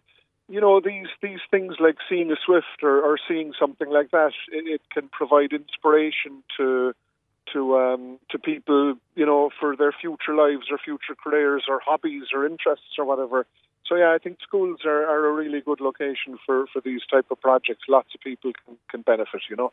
But and because of our changing environments, are, are we or have we been seeing a decrease in the swift population in this country? Yeah, swift swift numbers have, have declined drastically. So uh, historically, swifts would have nested in in uh, maybe old woodpecker holes in trees and in cavities and cliffs. But at some stage in the past, they figured out or discovered by chance, I guess, that uh, buildings, man-made buildings, provide spaces for them to nest in. Um, and so for a long time, they, they did well nesting in our buildings. Um, but nowadays, buildings are built to a higher standard uh, and the materials are more long lasting, you know, the likes of PVC, for example. Uh, it doesn't rot quite so easily. Uh, and the, the, vast majority of our buildings now provide no spaces for swifts, and their numbers have declined You know, Ah, there are it's a real various, there, there, there- yeah, there are various estimates out there. You Yeah, know, yeah, because I, I was 50% in the last decade of this type of. I thing, was know. checking on uh, Birdwatch Ireland, who we, we often speak with here on the programme, and they have them on the, the red list. So that donates that that's high concern for Birdwatch Ireland. It is. That indicates like that, that they're undergoing, uh, you know, a large decrease in numbers, and if that continues, uh, they will become extinct. Yeah. And they, they are they are gone from a lot of towns. It can it can happen very quickly, you know. Um, and very often people don't even know that they have nesting swifts. Uh, they, they, they, like I, I was at a school last Monday in Youghal, Gale Skull Curran, uh, and we were installing some external nest boxes. And I was there with the caretaker, Keith, and a teacher, Aoife, and, and the builder, Sean, and his helper, Michael. And I was pointing up at the school at a, a likely spot to put swift nest boxes, and in went the swift into its nest, and, and nobody had ever seen it. And no, that's that's not uh, that's not a, a reflection on them not being observant. Yeah. It's a reflection on how difficult they can be to detect. There's no visible nest. There's no droppings. They don't feed around outside the nest. So in an hour, a swift might bring a meal to its chicks once. It'll take one second to go in under a gutter or whatever, one second to come out. And they're gone again. not looking.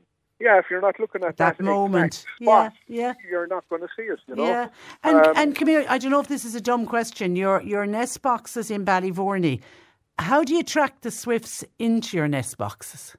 So you play their call just at a very low volume. Um, they they have very very good hearing, much better than ours. And we, as a rule of thumb, say if you can hear it, if a person can hear it at five meters distance, it's loud enough.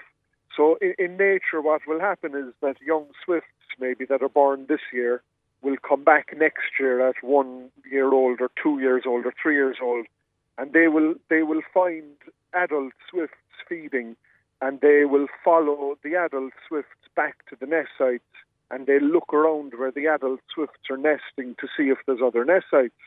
So obviously, when you have a new a new installation of, of nest boxes, that's not going to work because there's no adult swifts in residence. Yeah, So what you do is you play a recording of the calls that a pair of swifts make from inside the nest, and that's that's pretty irresistible to the young birds, you know. So if young birds fly over at some stage, they'll be attracted to that call, and then they'll investigate, you know. Now that's something that uh, you need a license from the National Parks and Wildlife Service to do, uh, you know, just just to point that out. Uh, but but it's it's it's well tried and tested, and you know it is very successful. I did it in my own house back in 2021. Swifts found the nest boxes that year, young swifts. They came back in 2022 and nested, uh, and they're back again this year. and they keep coming back then once they've. They, they- they do, and that's a problem for them. Once a pair of swifts selects a nest site, that the exact location of the entrance becomes imprinted on their memory. Uh, and if you block up that entrance, they'll keep trying to get in, Ah, like you know. Um, and they and they'll at least they'll at least keep trying for the whole season.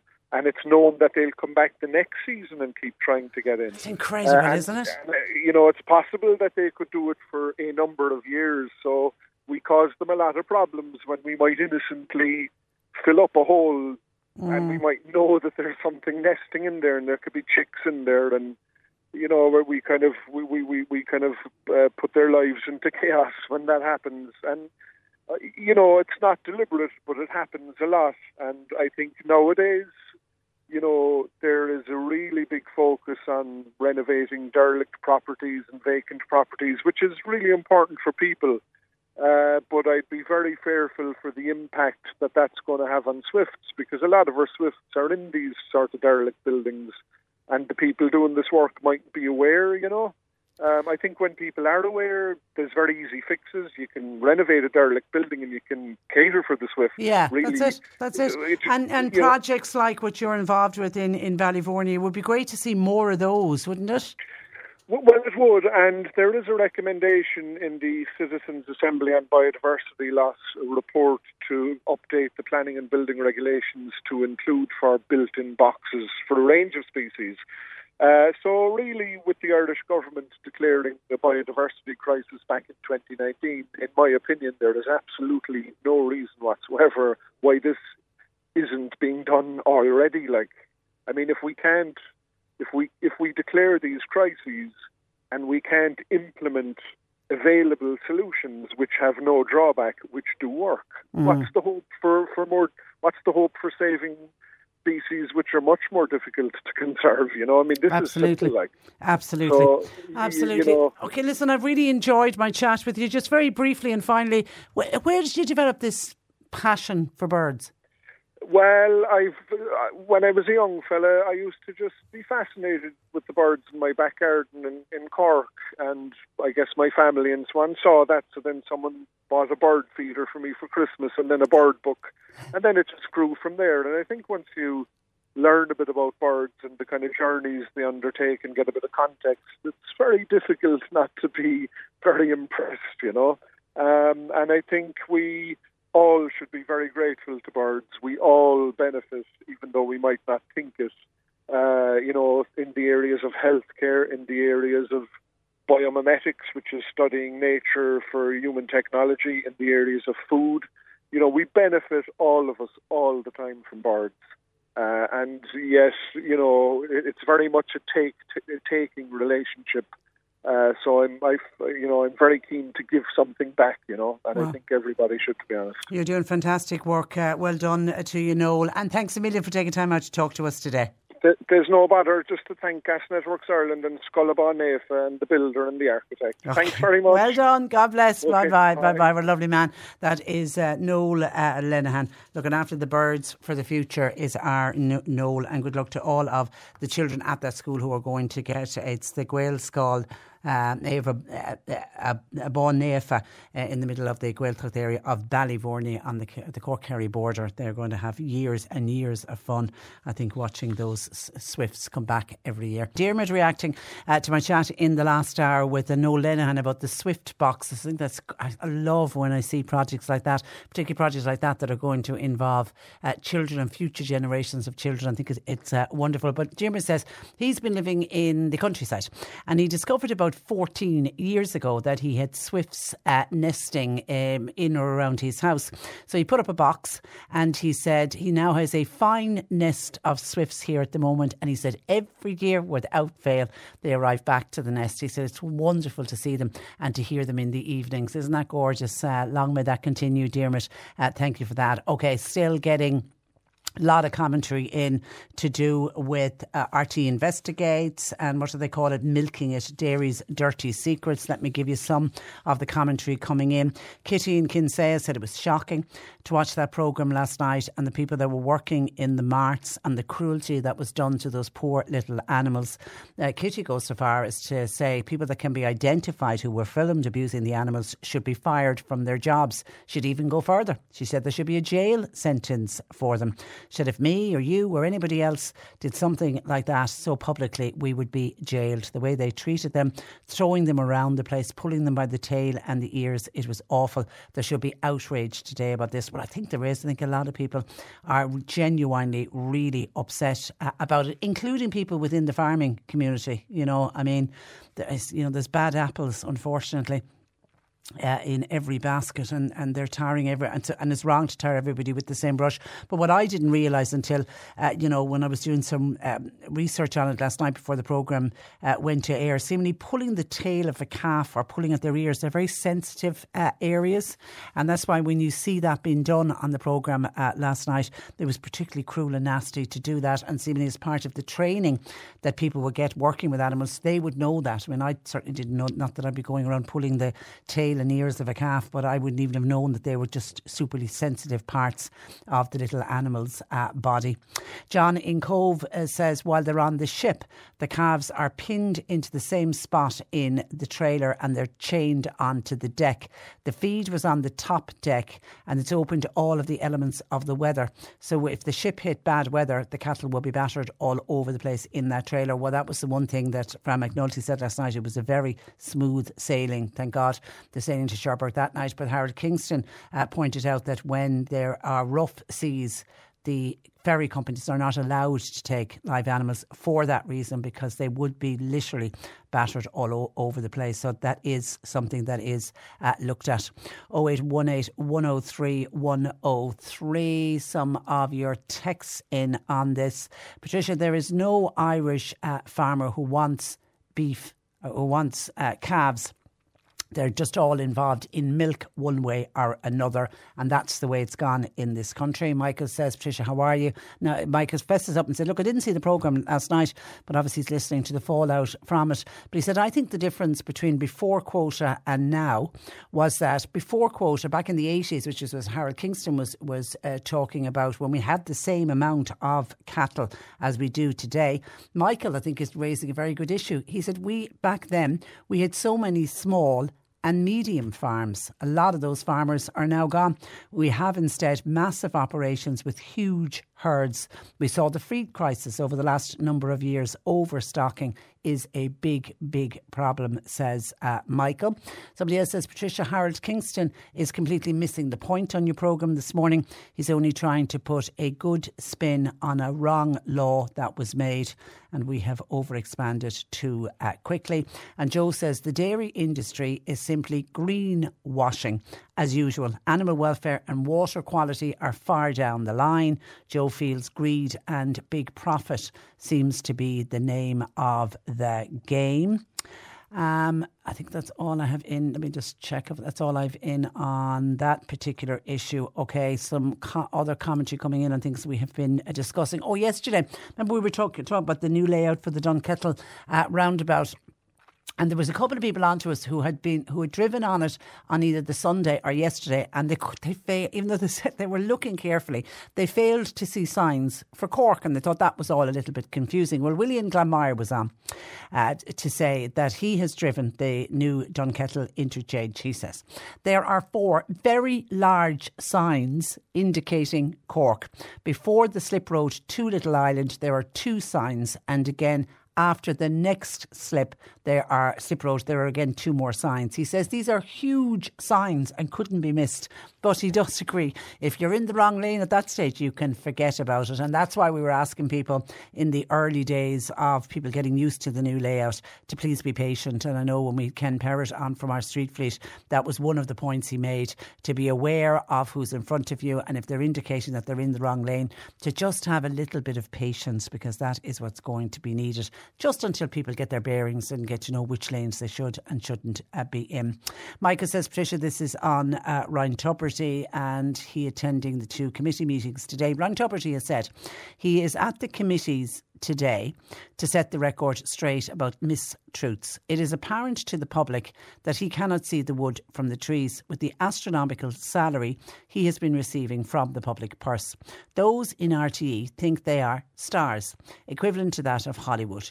God help us when you have people in positions who dream in that order. It's definitely a situation that warrants serious consideration.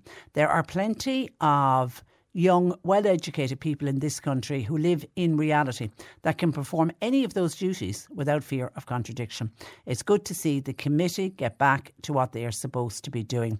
Kevin Bakhurst will be judged on his performance in a short while. Kind regards, and that's from Michael.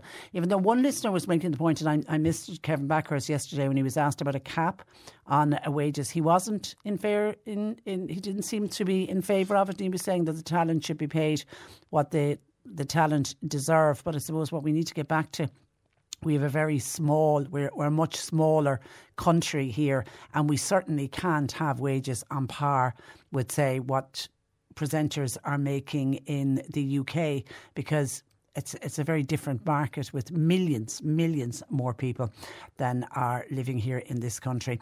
And this is from Dennis, who listens to us across the water in Oxford.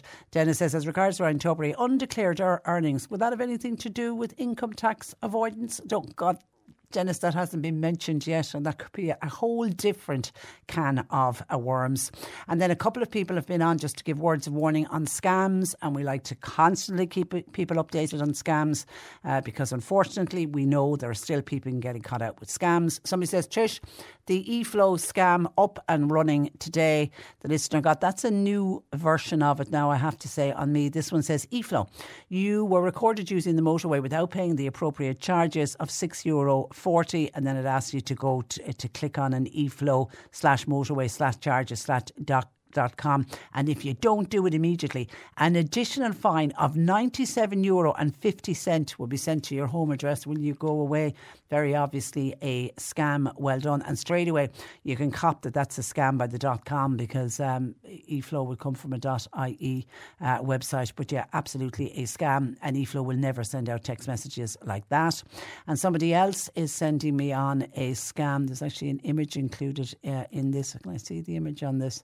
Oh, uh, this is another uh, text message. Okay. Hi, Trish. Just to make listeners aware, just received a scam text message. It's claiming to be from Electric Ireland, saying a payment did not go through, and I've attached the uh, image. The reason I'm aware that it is a scam, I myself do not pay the electricity bill. It's another member of the household does. But just to make listeners aware, thanking you. And that was the one. Remember the young girl who, the young woman I spoke with was last week, the week before who, God, she'd lost thousands of euro on that very same one she'd clicked. And uh, unfortunately, it was a 10,000 and they were, they were trying to go for an extra five. They were trying to go for 15 and she lost 10,000 on it because unfortunately, at the same time that the text message arrived, her Electric Ireland bill had landed on, on her desk and she knew that she had to update bank records. So she thought that that's what it was. She thought it was genuinely coming from Electric Ireland and she got caught out. So do be careful. And I don't know if it's just me, and I'm open to see if anybody else can back me up on this. The last week or so, I'm getting a run on either those dodgy texts about eFlow or Electric Ireland or revenue or whatever. And then I've had a couple of, oh, I got the famous one. Hi, mum. I've, I, I dropped, I dropped my phone down the toilet and, you know, will you uh, contact me on this number on, on WhatsApp. I obviously knew straight away that uh, it wasn't. Um, it certainly wasn't my daughter. Wouldn't I love the day that Marcia could be sending me a text message to say she dropped her phone phone down the toilet? But that's another day's work. Anyway, uh, so I knew I knew it wasn't uh, for me. And then the following day, I think I got two, or, or, next over the next couple of days last week, I got two or three missed calls, and again purporting to be from Amazon. I think there was one from Revenue, you know, and very obviously uh, scam calls. And I, I, I was just saying that I hadn't had a text, a scam text or a scam call in a while, and then just suddenly over last week, I got a run on them.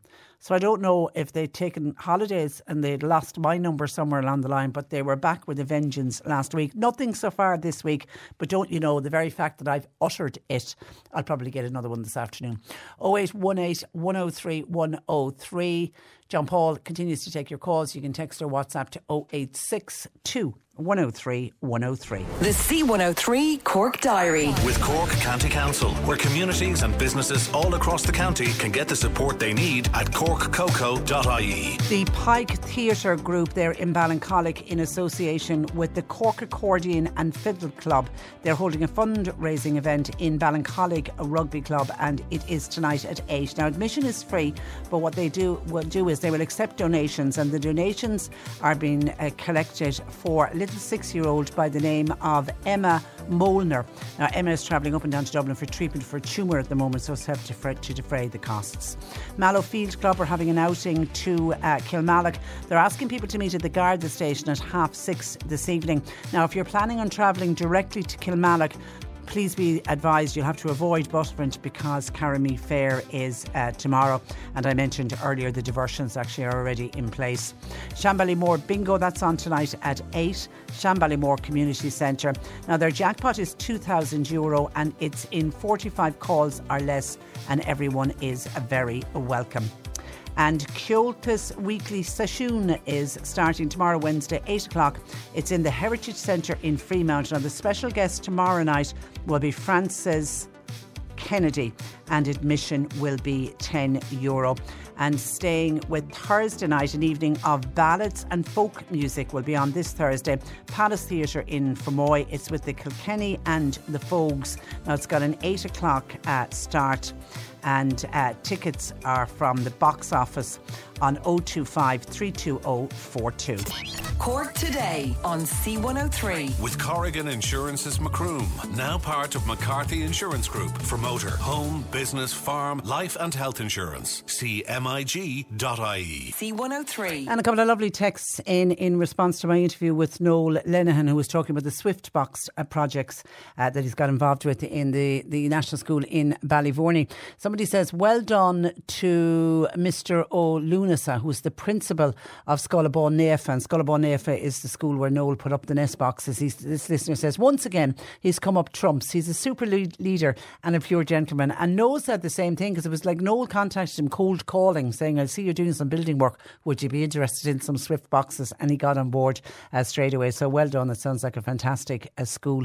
And then thank you to Martha Cashman to say that her eco project is called More Clay, Less Plastic Ireland. And she wants to thank Noel Lenihan, who we spoke with, for his support on the Youghal Swift Habitat project. Thanks to support from Noel, uh, Martha says that they now have got Swift boxes in the secondary school, Brú na Sí Music Centre, and the Gaelscoil in Ballyvourney that we spoke about. Um, Martha says we'll have him back in September for talks on the importance of supporting Swifts. And she says, I'll, I'll send you on info in August. Please do, please do. 0818 103 103. And still getting in calls about the RT Programme last night, and and particularly from farmers, I think themselves. Farmers themselves are really disappointed with it. Here's one just in saying, "Hi, I'm a dairy farmer. I'm very disappointed with the way calves were treated in the marts and what was shown on that programme last night. I gave up taking calves to the mart." As I wasn't happy with the way they were being treated. And I actually told the manager the reason I was doing it. I now only sell my calves to the Wicklow Calf Company. They move the calves without any abuse and they treat them very well. I watch them, I asked a lot of questions, and they always tell me to call to see their yard and the way they treat them. And they only want strong calves, i.e., calves over four weeks of age. I think no calves should be sold under three weeks of age and extend the age you can sell calves from 42 days to at least 60 days. Maybe not sell ca- any calves under the 30 day mark. And P.S. Wicklow only get paid for live, healthy calves that land at the uh, destination. So thank you for that. And let me go to a caller, Dennis, who is a driver of cattle. Now he doesn't, I believe. Uh, good afternoon, Dennis. Patricia, how are you? I'm not too bad. Now you you actually transport cattle. You don't go abroad, but you transport cattle here We in do- this we- in this country. No, Patricia, we do go abroad, and we we both we transport them in Ireland, and we go abroad as well with calves. Okay. Um, we're with HDL Logistics. We're down in Charleville now. I'm chairman myself of North Cork ICSA, right? Okay. So, like, I do take a keen interest in on the way cattle and uh, and calves would be uh, handled uh, en route. Now, look, last night, um, I think the picture was painted was was anything but the truth, and that's why I'm ringing this morning. Um, there wasn't a driver shown last night that abused the calf in any shape or form. Um, it showed the lorries uh, um travelling from the lairages here, which is where they do travel from. They don't travel from mats here. Okay. All them calves are bought up by dealers. They're brought to lairage. The trucks themselves will then come along, and in fairness to, to the people here, they do provide a number of people here. So the, tra- the trailer is loaded. It's bedded with straw. Um, the department people will be there on site. Um, the truck, uh, the trailer itself is fitted with fans, and if your fan, if there's only one fan not working out of the out of all of them that's in the trailer, um, the trailer would be not allowed allowed to leave. Now, the drivers themselves, as um, the man in the in the Wicklow Calf Company uh, said last night, these are not just lads uh, that drive lorries. These lads, you know, I would believe it. Some of them are even part-time farmers themselves. We have one lad here who, who works for us. So they uh, so what you're saying is they know how to treat animals. Exactly. No, I was very disappointed last night. Look, Patricia, if I leave here to go to Dublin, and no matter how hurry I'm in, I have to take a break. Okay. Um, I'll usually stop at the toll bridge there in Portlaoise, get out. The first thing any fellow drive your truck will do is get out and walk around. We do that for exercise more than anything. And last night, I couldn't believe that every time the truck was pictured, there was no sign of a driver walking around, which is crazy, which tells me that it was an opportunity and it was pure opportunistic the way that that that, uh, that documentary was made last night. Can I make another point? Um, as long as I'm going to the mats, and I think the, the farmers will have to uh, um, um, will will say this as well. You bring your calves to the mat in the morning and you get your numbers. Mm-hmm. The calves then are put into pins uh, by the drovers in the mat. Uh, they're not brought in at 12 o'clock at night. That doesn't happen. At, at least, and uh, look, I've, look, I'm, I'm, I'm going over the mats for the last 40, 45 years. I've never seen that to happen, right?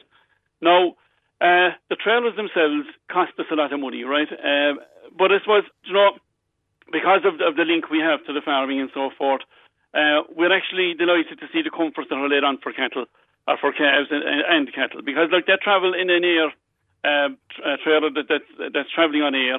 Um, they have, as I said, the fans. They also, the modern trailers of today, have the water systems whereby there's drinkers provided on all decks for the calves. Do you know what I'm saying? But um, they, and this and, idea of they've got uh, every 12 hours you have to rest them. You have to yes, stop. they are rested and fed. Uh, uh, this thing they were pointing to saying last night, they painted a picture last night that the calves leave the farm, go to a mat and they go on a truck and they're on it for hours and hours. That's not true. The well, that particular truck, that particular truck at one stage, it was 18 and a half hours from when it came well, off the, from when it left Cherbourg before it got to Spain. But Patricia, that's what we're told. And we can only go by, by, by, by what we were told last night. I mean, look, we were always told that RTE was, was, was, was ran and it was all, it was this and it was that. Well, no, we see it wasn't. And I ah, think, ah, you know, ah, it's a bit ah. unfair to divert it last okay. night away from okay. RTE in the sense of what is going okay, on well, and, well, and, well, and go, take on the farming community. Well, well, well okay, well, go, go, back to the scenes that we that you we definitely can stand over because we saw it. The people kicking calves, the people hitting calves with sticks, throwing them down well, off all trailer. I can tell you there, Patricia, is I've never witnessed that in, in, in my life. I've never witnessed that to happen in the map. I, I haven't, and I've been in there all hours of the morning and night, and I've never seen that to happen. Well, I've, uh, a, da- I've a dairy farmer who's just I, it, well, well, look, what we saw last night, right, yeah. is an example again. I know, and I'm not here to. I can't be held responsible or even comment on what what happens in the mats. Yeah. I can only to tell you what happens with the once they go on the the, the truck uh, and travel and the way they're treated. Um, uh, once they get off over, we might travel for about 15, 20, maybe 20 minutes uh, to lairage where they're taken off and rested for the 12 hours. They're well fed and not put back on until the following morning. And then they might have maybe anything between a three and a half and a four, four to four and a half hour journey, depending where you're going. Would you ever transport cattle at three weeks and under? No, I've never. We've never taken anything. I've never seen calves going at that age. And I think you know, for farmers coming on saying this morning, and look, I'm a farmer myself, but you know, there is this thing about, and, and it was highlighted last night that people think the calf is worthless, mm. um, the bull calf. But like you know, some of these calves, um, it, you know, I don't think from the time they're born they're actually fed right until they actually meet the likes of the lairages where they're bought, they're brought in and they're and they're uh, cared for before they are loaded, and that is a fact. And you know, I think even last night, um, the man in the Wicklow um, company. Uh, calf company invited people, invited anyone that would want, would like to travel in a lorry, go and see what happens. I mean, even do you know what? The the way the lorries were presented last night, how clean they were. Uh, do you know what I'm saying? It gave a great image uh, in one sense, right? But unfortunately, we were tarred with the wrong brush. Why can't we have veal production in this country? Lots of people are asking. Why do we have to transport 200,000 animals out of the yeah. country? It's a it's it's a good question, uh, I, uh, and again, it's something that I wouldn't be familiar with. I couldn't answer it. Uh, the only thing that I can tell you is if we weren't, if the calves weren't leaving the country, we'd be leaving ourselves because we wouldn't be able to. If, if all those calves stayed in Ireland, uh, it would be a disaster for us completely. Okay, are we producing too much milk? Is that the problem? I don't think. Well, look, um, the people that be, um, they advise people to invest heavily in the, in the dairy industry yeah, when they the, did. the quota yeah. went. And, and no one, no one, one discussed at the time. Well, yes. if we're if we're if we're if we're in, insisting on expanding the milk production, the calves have to be born. Nobody thought about, well, on the law of average, there's a 50 50 chance that the calf will be male and, and of no use to some farmers. Exactly. That didn't seem exactly. to have been looked at at the time. No, it was all a rush to get. Well, you, you know what? You asked yourself the question what really was behind all the went on. Because, as you said, if they were really thinking about the consequences of producing, uh, have guys doubling the amount of cows they had, and all the the, the, the things that follow, um, so well, somebody didn't put their thinking cap somewhere. Like the simple okay. All right. Somebody wants to know what about the long haul uh, cattle ships that used to be there in the eighties. Cattle used to go from Cork to Egypt. It used to take about three weeks. They were Yeah. built-in pens on the ship. That's does Den- right. does That's right. Dennis Well, remember those? on to the best to the best of my knowledge. That's still going on. Is it? Um, it is, yeah. Uh, and and you're right because there was pins and there was uh, all. The, I remember above in Cork in the Port Longo. Uh, you'd have fellas going up with, with, with straw and with all, or hay and all this kind of thing uh, to be put loaded onto the ship. But there's an animal welfare issue there. Is there? Three and a half hours at sea. Well, even would you believe last month we we, we took uh, heifers out to the south of France, and they went from there to Africa. Would you believe that? on a boat. Yeah, our our, our meat. You know what I'm saying? Yeah, the our, our the cattle are known the world what- over. Yeah, Yeah, we'll the always have an it is- export market. Yeah. Well, the thing about it is, look, right, the other side of it, and, and Tristan highlighted it, highlighted it, that the drivers of these trucks, they're humans. They have to take their breaks. So every time, and, and, and it did show last night, and they didn't say how many times, times the trucks pulled in, as, I- as, as I'm concerned, but it did show that the drivers were pulling in, taking their breaks, and I, I, there's no way in the life of me that I would think that a driver would pull up on the side of the road because I know it myself and wouldn't get out and stretch his legs. It's the first thing But- we do, and but- you know it's a natural thing you do. And then if you, wa- if you, walk walk around the truck, if you walk around the truck and you see an animal distressed, can you do something at that point? You can, of course, yeah. We will, uh, like, um, thanks be to God, we we very very seldom come across anything like that because um, all you can do is is you know you try to get the calves to move around inside it or something, and, and nine no nine times out of ten, I've never seen a calf that I don't like. They're But did you did you see when the truck pulled in the f- the the first thing they did was haul off a calf that had died? Well, look, unfortunately, you know, uh, and I hate saying this, but look, no matter what form of travel you have or what's travelling, whether it be animals or humans, you know, you, you can have fatalities, and we, I, unfortunately, we can't do anything about that. Okay. Uh, All right. Nobody. I I'm mean, the over- calf wasn't tested that came off the truck, and they said, "Oh, it was because of the the transport to the calf." Well, we He don't said, know. what We don't know. did." We don't know. All right, listen, Dennis, good to chat to you. Thank you for that. Good to go. And uh, Thank you thanks for joining us. Uh, 0818 103 103. Our lines are open. Cork today on C103. With Corrigan Insurance's Macroom, now part of McCarthy Insurance Group. Want great advice? You know who to talk to. You're listening to C103's Cork Today podcast. Phone and text lines are currently closed. And Joe Heffernan uh, joining us. Good afternoon to you, Joe. Good afternoon, And, Patricia. and today we're, we're going to be talking about uh, depression because I think uh, this is to do with uh, a question uh, that somebody asked you. How, how, how, how would somebody know if they had depression? And it's something actually I, I recently was discussing uh, with somebody who went through uh, a bout of uh, depression and ended up having to go to the doctor and, you know, got, got, got uh, herself sorted out. But she said at the time that she didn't know whether she was just feeling down, a bit of low mood, or was she actually was it actually depression that she was suffering from? And she eventually went to her GP and went through a series of questions and, and whatever. And it turned out it was, and, and she needed a little bit of help just to get over it. So it, it can be hard sometimes, can't it? Because we all go through periods where you're just feeling a bit down. That's not necessarily depression. yeah, I mean, uh, we'd call a reactive depression would be if something bad happens, like I lose my job, um, uh, I am, you know, a bad thing has happened, like a bereavement, and um, yeah, that a person is feeling down. Um, is that, um, uh, you know, is there a, a possible diagnosis of um, depression? Now, we're not going to attempt to diagnose anyone uh, uh, today or any other day, but what we could do is we could ask a few pertinent questions, like um, that a person could have a listen to the. There are 12 of them. Okay. And the suggestion is that if you answer yes to six of them, in other words, 50% of the time you say, yeah, yeah, I can go along with that, well, then um, that would suggest that maybe you should um, go a little bit further and um, make an appointment with the GP or go and visit the GP and. Uh, and and talk it out further, Okay. or go to someone in my line of work, or uh, you know, do something about it anyway.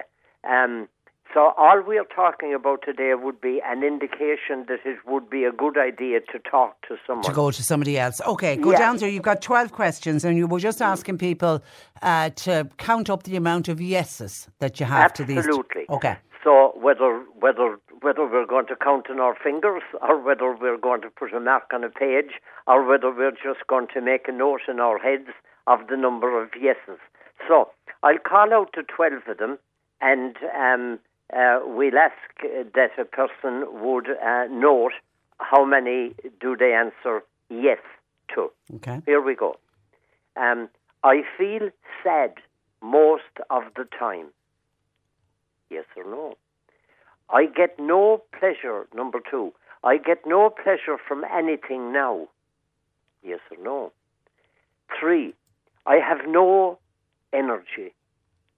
Yes or no? I awake early, not rested, and don't get back to sleep.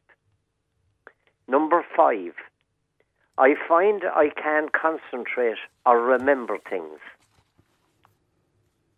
Number six, I have had dramatic weight loss or indeed weight gain uh, without having been on a diet uh, to bring that about, uh, that it just uh, has happened. Number seven, I am difficult to get on with these times. I am irritable and, you know, in bad form. Yes or no? Number eight, I don't like myself. I don't like the way I am now. Yes or no? Number nine, I worry about my physical health. Number 10, I feel guilty for no valid reason. In other words, I'm feeling like, um, oh, that's my fault, and that other thing, that's my fault, even though it doesn't make sense that it is uh, my fault, or not exclusively my fault anyway. Um, number 11, I find I can't make decisions these times. And number 12, the final one, I have had thoughts of killing myself. Well, and obviously that's the, more, the most uh, serious one of them Yeah. all. Uh, and if you have any thoughts like that, then you immediately go and, and get the help uh, and go to go speak to a GP. You know, Yeah. just just go uh, uh, go get help. Okay, so so th- th- there's a lot of detail in, in, in those questions. It's more because as, as I said at the outset, you can have a down day and you can be fed up and oh my god, everything's on top of you, but then it passes. But what you're talking about is six or more yeses. And it's been hanging around for a while, and you just kind of can't um, uh, shake it off. So, Absolutely. if you if you that go, it's not just a phenomenon of, you know, that was me on Monday, but I was grand on Tuesday. Yeah, yeah. And then if you go along, you, and you always recommend that your GP is your first port of call. I think sometimes when people, when they think about depression, they straight away think of antidepressants and they straight away, oh my God, I'd hate to be on antidepressants. It isn't, while antidepressants, it might be, it isn't always the case. Is that fair to say? It's absolutely fair and correct to say that, um, you know, uh, somebody goes to see their GP, um, uh, different things might happen. Um, I've had quite a few people come here having been referred by their GP um, that they need to, as it were, talk things out, um, uh, which often is extremely helpful. Um, you know, um, um parts of one's life that um, one wouldn't be sharing uh, casually with friends, um, but in a confidential setting that a person might, as it were, we know that old phrase, um, getting a thing off your chest. Um, so that would be um, a, a regular occurrence. Um, the GP, if things were uh, warranted it, might um, refer on to, um, uh, you know, psychiatry, um, or uh, on some occasions, um, a GP might um, prescribe an antidepressant. Um, that would be up to each person's particular um, conversation uh, with the GP. But if a person was under the impression that, um, or definitely without question, that will be antidepressants, they would be wrong. Yeah. Um, and it not it isn't a sign of weakness that you had to take an antidepressant. I think I think we've moved. I think we've come a long way from at one stage it was almost a taboo subject to say, "Oh, I've I've had to go on antidepressants."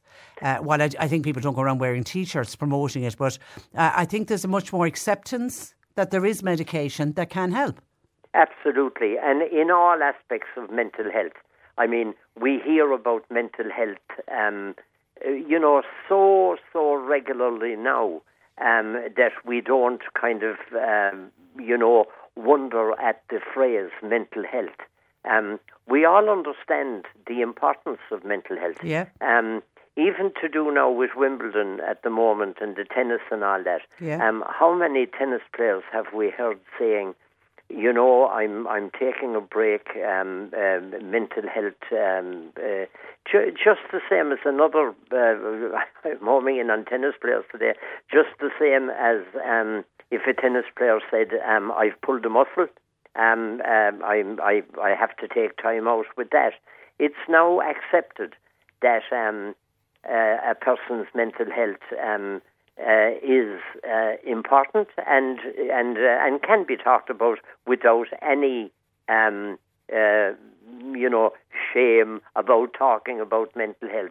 Why would we? Yeah. I mean, um, you know, we've all had our mental health problems. Um, I I. I can't imagine anyone who's uh, lived a life who hasn't had mental health problems. Now, there are mental health problems that last and last and need to be diagnosed and need to be treated. There are mental health problems that people come from but might have hung around for a long time. But um, there's nothing whatsoever, as you say, Patricia, to be ashamed of in that. Mm. Just the same as, you know, uh, if, if I got COVID uh, back when the COVID was rampant, um, you know, there was nothing to be ashamed about because I caught this virus. Yeah, yeah. Um, yeah. And, and, you know, when you talk about the tennis players, they, they, there's another public figure that's been very public with his battle with mental health, and that's the singer Lewis Capaldi. And and we watched him at Glastonbury, and it, God help him, he just got a panic attack on stage, and it kicked off his Tourette's really badly, and he couldn't sing. And it was just heartbreaking to watch it. And of course, he had to come out uh, publicly afterwards to say he thought he'd got his mental health back on track. He realised that that break he had taken of three weeks before Glastonbury, he thought that would be enough, and he's now sort of bowing out for at least a year to work on his mental health. And I just thought the bravery yeah. of the young lad, and I think yeah. I think it helps others, doesn't it, to see somebody does, that course. successful. It, yeah, yeah. I, I think actually the the the the crowd at the was it Glastonbury? It was Glastonbury, yeah, yeah, yeah. I think they kind of helped him through it. They by carried him along. along. They did. They did. Yeah, it was, it was yeah. lovely. I read was- about that. Yeah, I I thought that was a lovely story. Yeah. That um, you know, people said the guy is in trouble. Let's Yeah. help out. Let's bail him Yeah. out. Yeah. Yeah. Okay, and um, and um, you've also got you know there there there's a lot of self help groups that are Oh, around yeah. as well. Yeah, like a, a very well known one now to do with depression would be Aware. Um, 1 800 80 48 48. That's 1 800 80 48 48. Aware. Of course, we've all heard of the Samaritans. Uh, 1 800 116 123. Um, we've heard of Pieta House. Um, 1 800 247 247. And um, you know, one one one two minutes on Google, and you'll find all those numbers. Yeah. And reach And, uh, out, but reach out. And the biggest resource being your own GP. Okay, and so to finish off, hi Patricia and Joe, antidepressants are a lifesaver. Nothing to be ashamed of.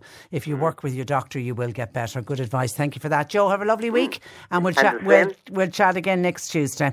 We Good afternoon indeed. to you. Joe Heffernan runs a counselling practice in Boherbue. His number is 086 834 8145. Gotta leave it there. Thanks to John Paul. Nick Richards up next. Talk to you tomorrow at 10. Cork today on C103. With Corrigan Insurance's Macroom, now part of McCarthy Insurance Group. They don't just talk the talk, they walk the walk. See MIG.ie.